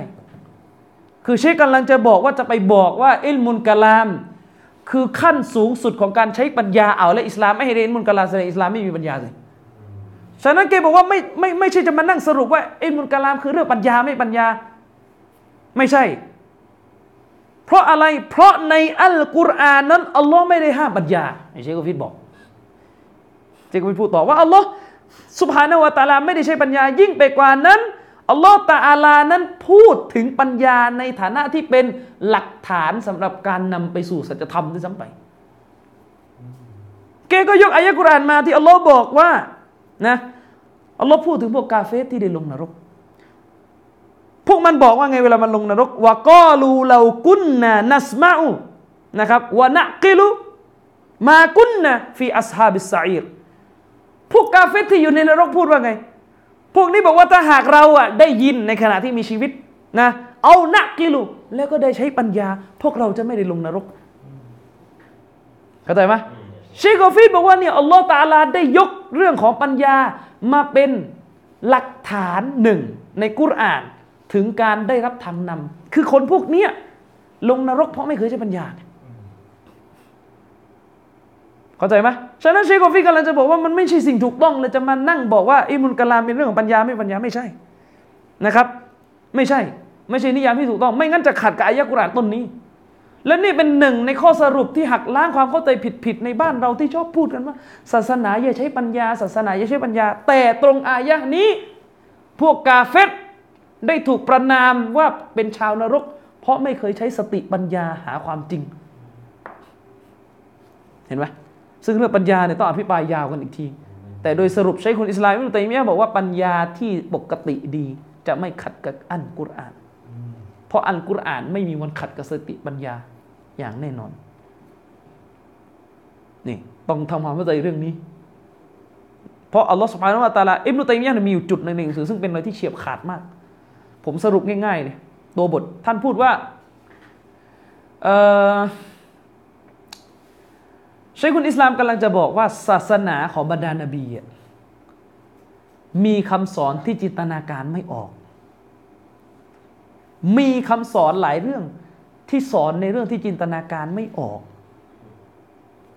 แต่ไม่มีคำสอนไหนที่ไม่มีตรรกะอยู่ มีคำพูดนี้อยู่ มีคำพูดนี้อยู่นกออกไหมแต่คำสอนของพวกที่เป็นเท็จ จะมีทั้งเรื่องที่จินตนาการไม่ออก แล้วก็เรื่องที่สติปัญญาหรือตรรกะไม่เข้าใจ บัสซามยกคำพูดนี้ของอิตัยมีห์ให้หน้าเฟซเพื่อจะบอกว่าแยกให้ออก ระหว่างสิ่งที่จินตนาการไม่ออก กับสิ่งที่ผิดและค้านสติปัญญา ซึ่งไม่มีวันที่คำสอนของนบีจะสอนอะไรที่ฝืนปัญญามาก ๆ เข้าใจไหม คำสอนของบรรดานาบีเนี่ยที่พวกบิดามันไม่รับเนี่ยมันไม่ใช่เรื่องของการฝืนปัญญาแต่เป็นเรื่องของการจินตนาการไม่ออก เช่น นบีบอกเราว่าตอนนบีอิสรอมิรอดนบีขึ้นบุรอกไปแล้วบุรอกมีลักษณะอย่างนั้นไอ้นี่สติปัญญามันฟังมันเข้าใจ เข้าใจไหมฟังเข้าใจก็ก็แต่นึกภาพไม่ออก ไม่เคยสัมผัส ไอ้นี่ไม่ใช่เรื่องปัญญาไม่ปัญญา ไม่เกี่ยว ไอ้นี่เป็นเรื่อง มโนภาพไม่ออก แต่เข้าใจไหมเข้าใจอ๋อบุรอกตัวอย่างนั้นอย่างนี้ขายาวอย่างนั้นอย่างนี้ มันฟังแล้วมันรู้เรื่อง แต่มันนึกภาพไม่ออกแค่นั้นเอง แค่นั้นเอง เหมือนกันนักนักนักนักดาราศาสตร์ขึ้นไปบนจักรวาลนู่นแล้วก็มานั่งเล่าสภาพ ถ้าไม่เอาวิดีโอมาก็นึกภาพไม่ออกแต่รู้เรื่องไหมล่ะอ่าเวลาอยู่ในจักรอยู่ในชั้นอวกาศนู่น วัตถุจะไรน้ำหนัก น้ำลอย ถ้าไม่ถ่ายคลิปมารู้เรื่องอะหมายถึงถ้าถ้าไม่ถ่ายคลิปมา จินตนาการออกไหมไม่ออก แต่ที่เราเราออกเพราะว่ามันมีคลิป แต่สมมติเขาไม่เอาคลิปมาจินตนาการออกไหมก็นึกไม่ออกไปนไปได้ยังไง น้ำจะบินขึ้นได้ยังไง ใช่ไหมแต่ฟังเข้าใจไหมว่าน้ำลอยก็เข้าใจ ซึ่งเรื่องของศาสนาที่เป็นเรื่องลี้ลับอะคืออัลลอฮ์ยังไม่ได้เผยให้ดูแค่นั้นเองเดี๋ยวไปดูโลกหน้า แต่ตอนนี้ฟังรู้เรื่องไม่รู้เรื่อง นี่แหละที่มุตัยมียบอกว่าไอเนี้ยศาสนาเรามันเป็นแบบนี้ มีคำสอนแบบนี้ มันเป็นแบบนี้ได้ คือเป็นเรื่องที่สติปัญญาเราฟังแล้วเก็ตแต่ถ้าสอนแบบปัญญาฟังไม่รู้เรื่องเลยอะอันนี้ไม่มีในศาสนาของเรา ที่ขัดกับสติปัญญาเลยเช่น ศาสนาคริสต์พระเจ้านั้นตายแล้วก็ไม่ตาย นี่แบบนี้ฟังไม่รู้เรื่องเข้าใจยัง นี่แหละ ฉะนั้นเลิกเลิกกันได้แล้วนะไอ้เรื่องยังไม่เข้าใจอะไรกันแบบเนี้ยบ้านเรานี่ปวดหัวมาก ซีกหนึ่งก็ศาสนาห้ามใช้ปัญญาเลยอีมานไปเลยไม่อย่าใช้ปัญญา เพราะใช้ปัญญาเนี่ยอิบลิสอิบลิสนะใช้ปัญญาถูก แต่ใช้ปัญญาผิด ผิด อิบลิสบอกว่ามันประเสริฐกว่าอาดัมเพราะมันถูกสร้างมาจากไฟ นี่ตะกะวิบัติ ไฟดินไม่ใช่ตัวชี้วัดใครประเสริฐ อัลลอฮ์ตอบโต้กับความประเสริฐของอาดัมชี้วัดกันที่ถูกสร้างมาด้วยมือ ไม่ใช่ไปตีโจทย์ผิดอิบลิสใช้ปัญญาเลยหลง ฉะนั้นเราทำไงปิดให้หมดปัญญา โง่พ้น สุดท้ายเวลาเถียงกันเรื่องฟิกฮ์เรื่องศาสนาออกอ่าวไปไหนหมดไงเนี่ยเออและนี่ถ้าวิเคราะห์ในเชิงประวัติศาสตร์เนี่ยการที่มี process method ที่ผิดอย่างเงี้ยทำให้อุมมะนี่ล้าหลังเลยนะ จับฐานกันไม่ได้แต่ต้นมันคืออะไร สุดท้ายกลายเป็นซูฟีนั่งกันไม่รู้เรื่องอะไร ฉะนั้นศาสนาเราไม่มีสิ่งที่ปัญญาไม่เข้าใจ มีแต่สิ่งที่ปัญญาจินตนาการไม่ออกนะแต่ศาสนาอื่นที่เป็นเท็จจะมีสิ่งที่ปัญญาไม่เข้าใจเหมือนที่เราโต้กันกรรมกับมนุษย์อะไรเกิดก่อนนี่ตอบไม่ได้นี่มันมันมีไหมล่ะศาสนาเราอะไรแบบเนี้ยตันไม่รู้จะตอบยังไง มีไหมไม่มี ถ้าแบบเนี่ยเนี่ยไอ้นี่แบบที่ปัญญาไม่รู้เรื่องอะกรรมกับมนุษย์อะไรเกิดก่อน ไม่รู้ ถ้าบอกว่ามนุษย์เกิดก่อนเอาแล้วไหนบอกว่ามนุษย์เกิดมาใช้กรรมอะงั้นเปลี่ยนเปลี่ยนเปลี่ยนเปลี่ยนเอากรรมเกิดก่อนเอาแล้วกรรมมาได้ยังไงไม่มีคนทำชั่วเลย สุดท้ายมันอจินไตยเนี่ยไม่รู้เรื่องอจินไตยก็คือกูไม่เข้าใจ และการไม่เข้าใจแหละคือทางออก อันนี้กูยิ่งไม่เข้าใจใหญ่เลยนะคือหลุดพ้นแล้วถ้าไม่เข้าใจนี่อย่างเงี้ย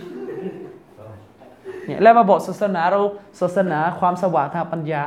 ทั้งทั้งที่เรียกร้องไปสู่การไม่รู้เรื่องแล้วนะเนี่ยอะไรแบบเนี้ยไม่มีหรืออย่างชียะไงที่ผมโตไม่รู้ตั้งกี่เรื่องเรื่องอิสมะเรื่องความบริสุทธิ์ของบรรดา ลูกหลานนบี ไม่รู้ฐานอยู่ตรงไหนกันแน่ฐานของการมะซูมอยู่ตรงไหน ฐานอยู่ที่เป็นอิหม่ามเอาทำไมท่านหญิงฟาติมะห์มะซูมอะไม่ได้เป็นอิหม่าม เอาเป็นเป็นเป็นเป็นเป็นฐานอยู่ที่การเป็นลูกหลานนบีเอาแล้วทำไมลูกหลานนบีมะซูมมันอยู่สิบสองคนน่ะเราเป็นจะทำไงอะแล้วเอาไหนต่ออะตัดสินใจอ่าฐานก็คืออยู่ในผ้าคลุม ฐานคืออยู่ในผ้าคลุมอ่าอยู่ในผ้าคลุมมันมีแค่สี่คน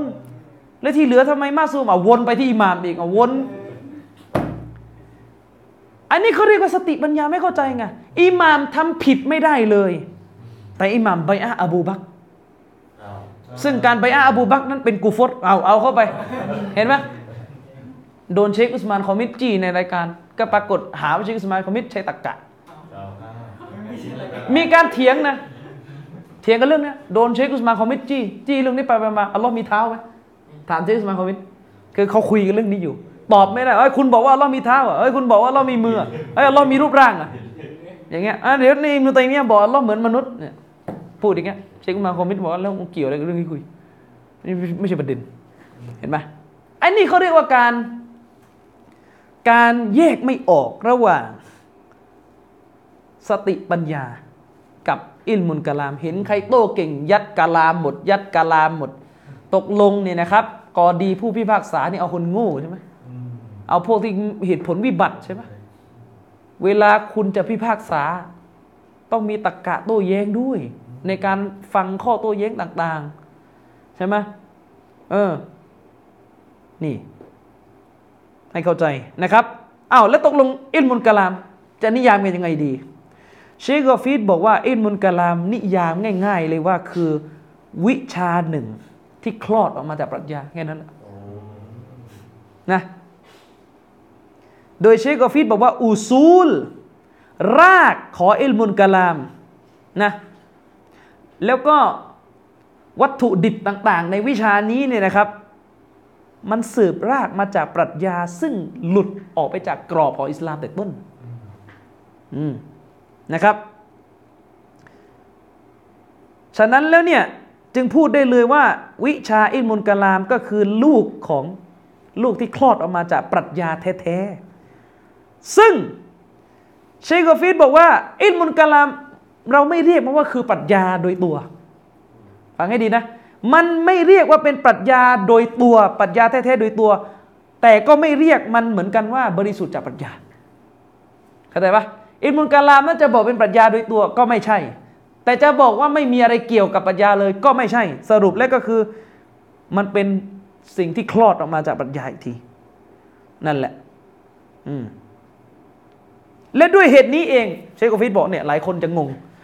เวลาไปเข้าใจผิดว่าอินมุลกะลามกับปรัชญาคืออันเดียวกันทั้งตัวเนี่ย ก็จะเกิดการสับสนว่า แล้วทำไมนักวิชาการสายมุตะกัลลิมีหรืออาลุนกะลาม ถึงตักฟิดนักปรัชญาล่ะ เห็นไหมงง งงสิเชคกอฟิดบอกว่า นักวิชาการที่เป็นพวกมุตะกัลลิมีหรืออาลุนกะลามเนี่ยมีการด่าทอ นักปรัชญา ถึงขนาดตักฟีดนักปรัชญา เช่น อิหม่ามกอซาลีเนี่ยหลายคนงงเรื่องนี้มากเพราะเขาบอกว่าอิหม่ามกอซาลีนี่คือบิดาของการตอบโต้ปรัชญากรีกในอุมมะอิสลามเอาแล้วทำไมแกเป็นอาลุนกะลามอ้าวงงเนี่ยงง หลายคนไม่เข้าใจ เชโกฟิดบอกว่าอิหม่ามกอซาลีเนี่ยเป็นอาลุนกะลามเลย เป็นอาลุนกะลามเลย และในขณะเดียวกันกับที่เป็นอาลุนกะลามนั้น ท่านอิหม่ามกอซาลีก็ตักฟีรพวกนักปรัชญาเหมือนกันเช่น อิมรุซีนาเนี่ย เข้าใจปะเออนั่นก็เพราะว่าอิลมุลกะลามกับวิชาปรัชญา มันมีจุดแบ่งกันอยู่ ส่วนจุดแบ่งยังไงนี่อันนี้จะต้องคุยกันในอนาคตมันยากเกินไปที่จะเรียนกันในวันนี้นะครับ แต่โดยพื้นฐานรากฐานของอิลมุลกะลามเนี่ยมาจากอิหม่ามของพวกญะฮ์มียะวิชานี้มี professor ในสาขานี้ก็คือพวกศาสตราจารย์ในคณะยะมียะทั้งหลายนะครับ ซึ่งตอนหลังนั้นมันก็แทรกเข้ามาในตอวาอิฟในกลุ่มต่างๆ ที่เป็นพวกอาลุนกะลาม แม้กระทั่งคนที่ใกล้กับซุนนะแล้วอย่างอบุลฮัสซันอัชอารีก็หนีไม่พ้นจากอิทธิพลของพวกอาลุนกะลามนะครับอะฉะนั้นก็ให้เข้าใจอันนี้ก็คือเรื่องที่จะคุยในวันนี้นะครับ ใครมีอะไรจะถาม แล้วเอ่อคนที่เขาเขียนปรัชญาอิสลามนี่ว่าไงวะ ก็พวกมีปัญหาทั้งนั้นแหละคือมันเป็นอย่างนี้อีก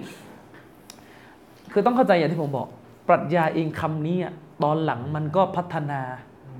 ความหมายมันเปลี่ยนมันเคลื่อนไปทั่วสมดเข้าใจไหมหนังสือที่เขียนในนามว่าปรัชญาอิสลามหลายเล่มที่ผมไปอ่านน่ะ คือคำคำว่าปรัชญาตอนหลังเนี่ยมันถูกนิยามว่าคืออะไรแล้วรู้ไหมอายะถ้าคุณคุณรู้จักวิทยากรเชียงกูลไหม ปรัชญาเนี่ยถ้าอย่างอาจารย์วิทยากรเชียงกูลบอกว่าปรัชญาสรุปแล้วคือความคิดของคุณเนี่ยยุคนี้ก็นิยามเป็นอย่างนี้อีกความคิดของคน ซึ่งความคิดนั้น ก็รวมหมดอะไรก็ได้ อันนี้ในหมู่กาเฟสนะด้วยเหตุนี้เองถ้าในหมู่กาเฟสเนี่ยในหมู่กาเฟสนะเขาก็ถือว่าศาสนาอิสลามเป็นปรัชญาอย่างหนึ่งเพราะเป็นเรื่องของความคิดความเชื่อเห็นไหมฉะนั้นคำว่าปรัชญาที่ถูกใช้กันในยุคปัจจุบันนี้ในวงการ สังคมศาสตร์เนี่ยมันก็ไม่ใช่แบบกรีกจ๋าแล้ว มันเป็นเรื่องของทฤษฎีทางสังคม ความคิดทางสังคมได้หมด และยิ่งทุกวันนี้ไอ้ที่มาใช้กันในนามปรัชญาอิสลามเนี่ยมันกลายไปเป็นเรื่องฮิกมะแล้ว หลายเล่มที่เขียนว่าปรัชญาอิสลามปรัชญาอิสลามผมไปอ่านดูกลายเป็นเรื่องฮิกมะในชารีอะเช่น บางคนเขียนบทความเรื่องปรัชญาฮัจญ์ในอิสลาม ปรัชญาฮัจการทำฮัจญ์ปรัชญาเรื่องฮัจญ์ในอิสลาม คืออย่าไปเข้าใจว่าคืออินมุลกะลามนะเฮ้ยอะไรอินมุลกะลามมาใช้อะไรกับเรื่องทำฮัจญ์แต่พอไปอ่านดูไม่มีอะไรเป็นแค่เรื่องฮิกมะห์อะการทำฮัจญ์เป็นการทำให้มนุษย์ที่มีฐานะหลากหลายชนชั้นความรวยความจนน่ะมาอยู่ในที่เดียวกันในสภาพเดียวกันและสลัด ฐานะอีโก้ทั้งหมดลงอยู่ในผ้าเท่าเทียมละหมาดเท่ากันไอ้นี้เราก็ไม่ปฏิเสธว่าอิสลามแฝงฮิกมะห์แบบนี้ แต่เขาไปเรียนตัวนี้ปรัชญาฉะนั้น ให้ระวังเรื่องคำศัพท์ อย่าซลิมคนหรืออย่าหย่อนยานนะครับ อย่าหย่อนยานนะครับ บางคนเนี่ยได้ยินคำว่าปรัชญาปุ๊บอะด่วนเหมาทันทีเลยว่า อ่า คืออย่างนั้นอย่างนี้ ผมเลยไม่เคยอ่านนะบางคนก็มีนะ อะไรอะบางคนมีมีบางคนเขียนหนังสือเรื่อง ปรัชญาการเมืองของอิมรุตัยมีย เอาอิมรุตัยมียะใช้ปรัชญาด้วยเหรอไหนบอกว่าไปอาลิซุนนะอ่าไม่ใช่คือพอไปอ่านดูมันก็คือ แนวคิดทางการเมืองที่อิมรุตัยมียะอธิบายออกมา ซึ่งตรงกับศาสนาหรืออิสติฮาดของอิมรุตัยมียะในบางประเด็น แค่นั้นเองเช่นเขาก็บอกว่าการที่อิมตัยมียะอธิบายว่าผู้นำชั่วเกิดขึ้นเพราะการฝ่าฝืนอัลลอฮ์ก็ถือว่านี่คือปรัชญาการเมืองแบบอิมตัยมียะหรือเหมือนกับที่มาร์กบอกว่าพวกรัฐบาลในประเทศประชาธิปไตยมันไม่ได้ประชาธิปไตยจริงหรอก มันไม่ใช่ประชานาธิปไตยจริงหรอก มันเป็นทาสของในเอ่อมันเป็นเอ่อมันเป็นทาสของในทุนอีกทีนะวัตถุนี่มีผลให้เกิดการกำหนดนโยบายอย่างนี้ มันก็เรียกว่าปรัชญาการเมืองแบบมาร์กซึ่งมันไม่ใช่การลงกระลำอะไรทั้งสิ้นนะมันไม่ใช่กระลำปลีอะไรทั้งสิ้นนะมันไม่แทบไม่เกี่ยวอะไรกับพระเจ้าเลยหมดนี้เข้าใจปะเออฉะนั้น คำว่าปรัชญาก็ไปดูเอาแล้วกันว่าในเล่มที่มันใช้ชื่อปรัชญาอิสลามมันจะเขียนอะไรของมัน บางทีอาจจะไม่มีอะไรมากไปกว่าแค่ ฮิกมะในคำสอนอิสลามบางคนเขียนว่าปรัชญาการละหมาด การละหมาดเป็นการทำให้มนุษย์มีความคูชั่ว มีการฝึกหัวใจที่จะอยู่กับพระผู้เป็นเจ้า ละหมาดเป็นงั้นจริงไหมล่ะ ละหมาดเป็นการฝึกให้เราคูชั่วต่ออัลลอแต่มันเรียกอ้เนี่ยปรัชญา มันก็เป็นเรื่องของ คำศัพท์ เออแต่มีอยู่คำหนึ่งผมอยากจะแนะนำว่าใช้ให้มันถูกหน่อยคำว่าวัฒกรรมเนี่ยดูเหมือนมุสลิมเราหลังๆนี่ชอบทำเท่ใช้คำนี้แต่ใช้กันได้เละเทะมาก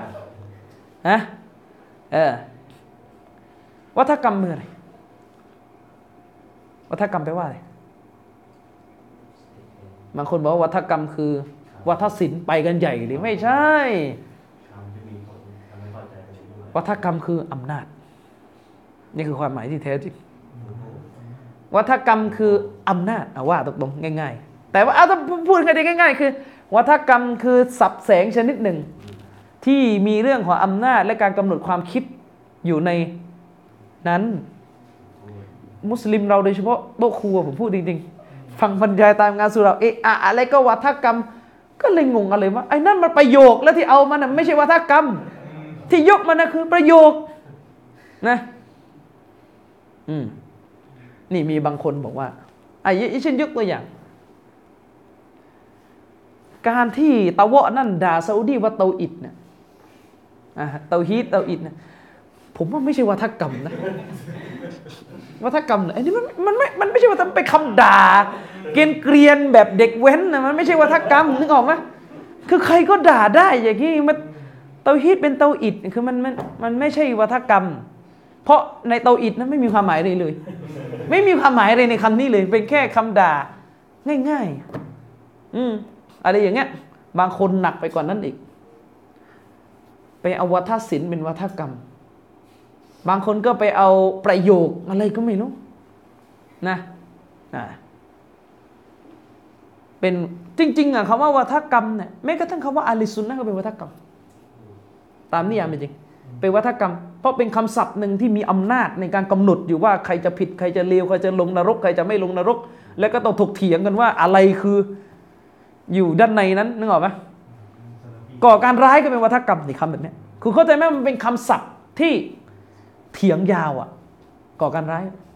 เทอร์โรริสต์เขาเรียกเป็นวัฒกรรมการเมืองในโลกสมัยใหม่อะไรอย่างเงี้ยประเทศโลกที่สามเคยได้ยินไหมนี่เป็นวัฒกรรมเลยตรงๆเลยตรงๆเลย ประเทศโลกที่สามเขาเรียกเป็นวัฒกรรมในเรื่องของการพัฒนาคำคำเนี้ยมีปัญหาอะไรคือประเทศโลกที่สามอะอะไร แบ่งกันยังไงแบบไหนอย่างไรมันเถียงกันยาว แต่เวลาใช้อะเหมือนเราโดนกลืนไปในตัว เวลายกมาใช้ประเทศไทยเป็นหนึ่งในประเทศโลกที่สามแล้วก็ฟังปุ๊บซึมไปเลย ไม่ได้ตั้งวิจารณญาณเลยว่าอะไรคือโลกที่สามนิยามมันยังไงแบบไหนแบบ อย่างไรแบบไหน อะไรอีกนึกออกไหมอะไรอีก ทาสไพร่ศักดินา อะไรอย่างเงี้ยเป็นวาทกรรมหมด ฉะนั้นให้ระมัดระวังหน่อยโดยเฉพาะตัวครูเนี่ยคือไม่ได้เรียนสังคมศาสตร์นะแล้วก็ คือผมเองอะไม่ชอบการมานั่ง discredit คนนะนะแต่โต๊ะครูก็ชอบ discredit คนเหมือนกัน เวลาใครไม่จบศาสนาสายตัวเองเนี่ยแม่งก็ชอบ discredit แต่ตัวเองนี่ก็ไม่ได้จบสังคมศาสตร์นะแต่ออกมาแตะเรื่องสังคมศาสตร์เนี่ยแตะซะอายอายเราบ้าง นะอายเราบ้างเราก็ไม่อยากจะอะไรมากนะแต่ว่า เออ ที่มาวัฒกรรมอะไรเงี้ยบางคนนี่อะไรก็ไม่รู้ประชาธิปไตยนิยามกันได้มั่วซั่วมากนะครับ อัตลักษณ์ก็นิยามกันได้มั่วซั่วมาก ไม่รู้คืออะไร อย่างเงี้ยบางคนนี่จะไปพูดเรื่อง บางคนนี่เป็นโต๊ะครูจบชริอะแล้วก็พูดพูดบรรยาย แตะแมคคิวเวลลี่มั่งแตะอะไร มันแมคคิวเวลลี่ตรงไหนที่พูดเนี่ย ผมไม่เคยได้ยินนะเอออะไรเงี้ยบางทีอธิบายเอาเองไงอะใครมีอะไรอีก หิวแล้วอิหม่ามฮัสซันอัชอารีทำไมสามารถเรียกเขาว่าอิหม่ามการสุนนะได้ก็เอ่อโดยทั่วไปเรียกได้ เพราะว่าท่านก็ได้กลับเข้ามาหาซุนนะห์และในช่วงปลายชีวิต หนังสือของท่านหลาย ๆ เล่มก็เป็นหนังสือที่ รายงานอิจมะและวางอากิดะที่ถูกต้องให้แก่อะลิสุนนะห์วัลญะมะเพราะเรารู้กันว่าอับุลฮัสซันอัชชารี มีช่วงชีวิตสามช่วง อย่างน้อยช่วงตอนที่ท่านเขียนอิบานะนั้นก็ถือว่าตรงกับอะลิสุนนะห์วัลญะมะแล้วในในในช่วงเวลานั้นนะครับจริง ๆ แล้วถ้ายูนุสมาฟังตั้งแต่ต้นเนี่ยเชโกฟิดพูดด้วยซ้ำไปว่าเชโกฟิดเนี่ยไม่เห็นด้วย กับการวิเคราะห์ของอุลามาบางท่านที่บอกว่าอบุลฮัสซันอัชชารีนี่เป็นกุลาบียะ จริง ๆ แล้วเนี่ยมีคำพูดเชคคุลอิสลามอิบนุตัยมียะเลยว่าอบุลฮัสซันอัชชารีเนี่ยใกล้เคียงกับมัซฮับฮัมบาลีที่สุดและในหมู่อะฮ์ลุลกะลามนะครับโดยเฉพาะอย่างยิ่งถ้าเราอ่านหนังสือริซาละอิลาอัลลิซักเป็นหนังสือรายงานอิจมะและหนึ่งในอิจมะที่เป็นลายลักษณ์อักษรเลยในโลกใบนี้เนี่ยที่อบุลฮัสซันรายงานมาต้นแบบแทบจะเป็นคนแรก ๆ เลยไม่ใช่ว่าคนแรกหรอกแต่ว่าต้นๆเนี่ย คือการล้มผู้นำเป็นสิ่งต้องห้าม ซึ่งอยู่ในเล่มนี้ มีการโต้เรื่องนี้กันที่อาหรับ ไอ้ฝ่ายนู้นก็พยายามแต่บอกมันไม่มีไม่มีอิจมะไม่มีอิจมะตรงๆอะไรเงี้ยก็ได้มีการยกหนังสือ ริซาละห์เล่มนี้มาของอับุลฮัสซันอัชชารีที่บอกเลยว่าปราชญ์ได้อิจมะได้เอกฉันท์กันทั่วประชาชาติแล้ว ว่าผู้นำมุสลิมที่เป็นฟาซิกเป็นคนเลวนั้นไม่อนุญาตให้ก่อกบฏใด ๆ ได้อีก จบเลย ซึ่งเล่มนี้เป็นหนึ่งในเล่มที่สำคัญมาก และในเล่มนี้แหละอับุลฮัสซันอัชชารีก็ยืนยันเหมือนกันว่า เอกฉันท์ว่าอัลลอฮ์อยู่บนบัลลังก์ก็ไม่เข้าใจเหมือนกันว่ามันไม่ใช่เรื่องลึกลับอะไรเลยแล้วทำไมมันไม่รู้อะนะเออนะอาชัยรอดคือเถียงกันอยู่นั่นแหละอิบานะไม่ไม่ไม่ไม่ต้องเถียงก็ได้เอาวางไว้ก่อนอิบานะเนี่ยเอาเล่มนี้ แล้วมันก็เป็นเรื่องแปลกนะ อาจารย์ซุนนะห์เราที่จะไปโต้กับอาชัยรอก็ไป วนในตุ่มอิบานะนั่นแหละก็ไปนั่งเสียเวลาเถียงมากว่าสนัดโอ้ยถ่ายทอดกันมายังไงสนัดผ่านไม่ผ่านยังไงเอาวางไว้เถอะเล่มนั้นเอาวางไว้ทีหลังก็ได้สองเล่มพอมะกอลาตอิสลามียีนแล้วก็ริซาละอิลาอัลลิซักปรากฏว่าแหม่มีลูกผู้ชายตัวจริงของอาชัยร้อห์เลยลูกผู้ชายตัวจริงเลยนะฮัสซันซักกอฟ ออกมาพูดในคลิปเลยอบุลฮัสซันอัชชารีเนี่ยวะฮ์บีสะใจจริงๆ มีคลิปคือมันคือแบบพี่แกคงเซ็งอะว่าอาชัยรอห์นี่จะอะไรกันนักกันหนา ก็อบุลฮัสซันอัชชารีในในเล่มพวกเนี้ยมันก็ชัดอยู่แล้วว่าวะฮ์บี ก็คือยอมรับไปถึงจะไปดันทุรังจะให้มันเป็นอาชัยรอห์ทำไม ปรากฏว่าไอ้ซักกอฟในเทป ก็เลยพูดตรงๆอบุลฮัสซันอัลอัชอารีนี่เป็นมุจัสซิมะห์ เป็นพวกให้รูปให้ร่างแก่อัลลอฮ์เป็นวะฮ์บี ไม่ใช่อิหม่ามของพวกเรา พูดงี้เลยนะ แต่อิหม่ามของพวกเราจริง ๆ เนี่ย ที่อากิดะตรงกับเราจริง ๆ คือกอซาลีฟักรุดินรอซีอันจูไวนีพวกเนี้ยนี่คืออิหม่ามของเราเป็นรันทุรังให้อบุลสซันเป็นไม่ได้เป็นเป็นได้ยังไง แกบอกซะซะซะซะก็บอกชัดเจนเลยในมกกอลาอิสลามีหินมุสซันอัชชารีบอกเลยอัลลอฮ์นั้นอัลไอในมีสองตา มีสองตา ฮัสซันซะก็เลยพูดวันนี้ว่าบีเลยมุจซิมะห์เลยน่าจะเป็นดันทุรังทำไมนี่เขาเรียกลูกผู้ชายตัวจริงของมอชัยรอเลย ยอมรับแล้วนะครับว่าอับุลฮัสันอัชชรีนวะบีอะเมืองไทยจะเอากันยังไงต่อ เคลียร์กันให้รู้เรื่องน่าเอาที่นะครับ มีอะไรอีกไหมอะถ้าไม่มีอะไรก็ขอจบการบรรยายในครั้งนี้ไว้เพียงเท่านี้นะครับอินชาอัลลอฮ์สัปดาห์หน้าเราก็มาต่อกันในประเด็น ประเด็นที่ยังเกี่ยวเนื่องกับเรื่องที่คุยกันในวันนี้เหมือนเดิมนะครับ ก็ขอจบบรรยายในครั้งนี้ไว้เพียงเท่านี้นะครับسبحانك اللهم وبحمدك أشهد أن لا إله إلا أنت أستغفرك وأتوب إليك السلام عليكم ورحمة الله وبركاته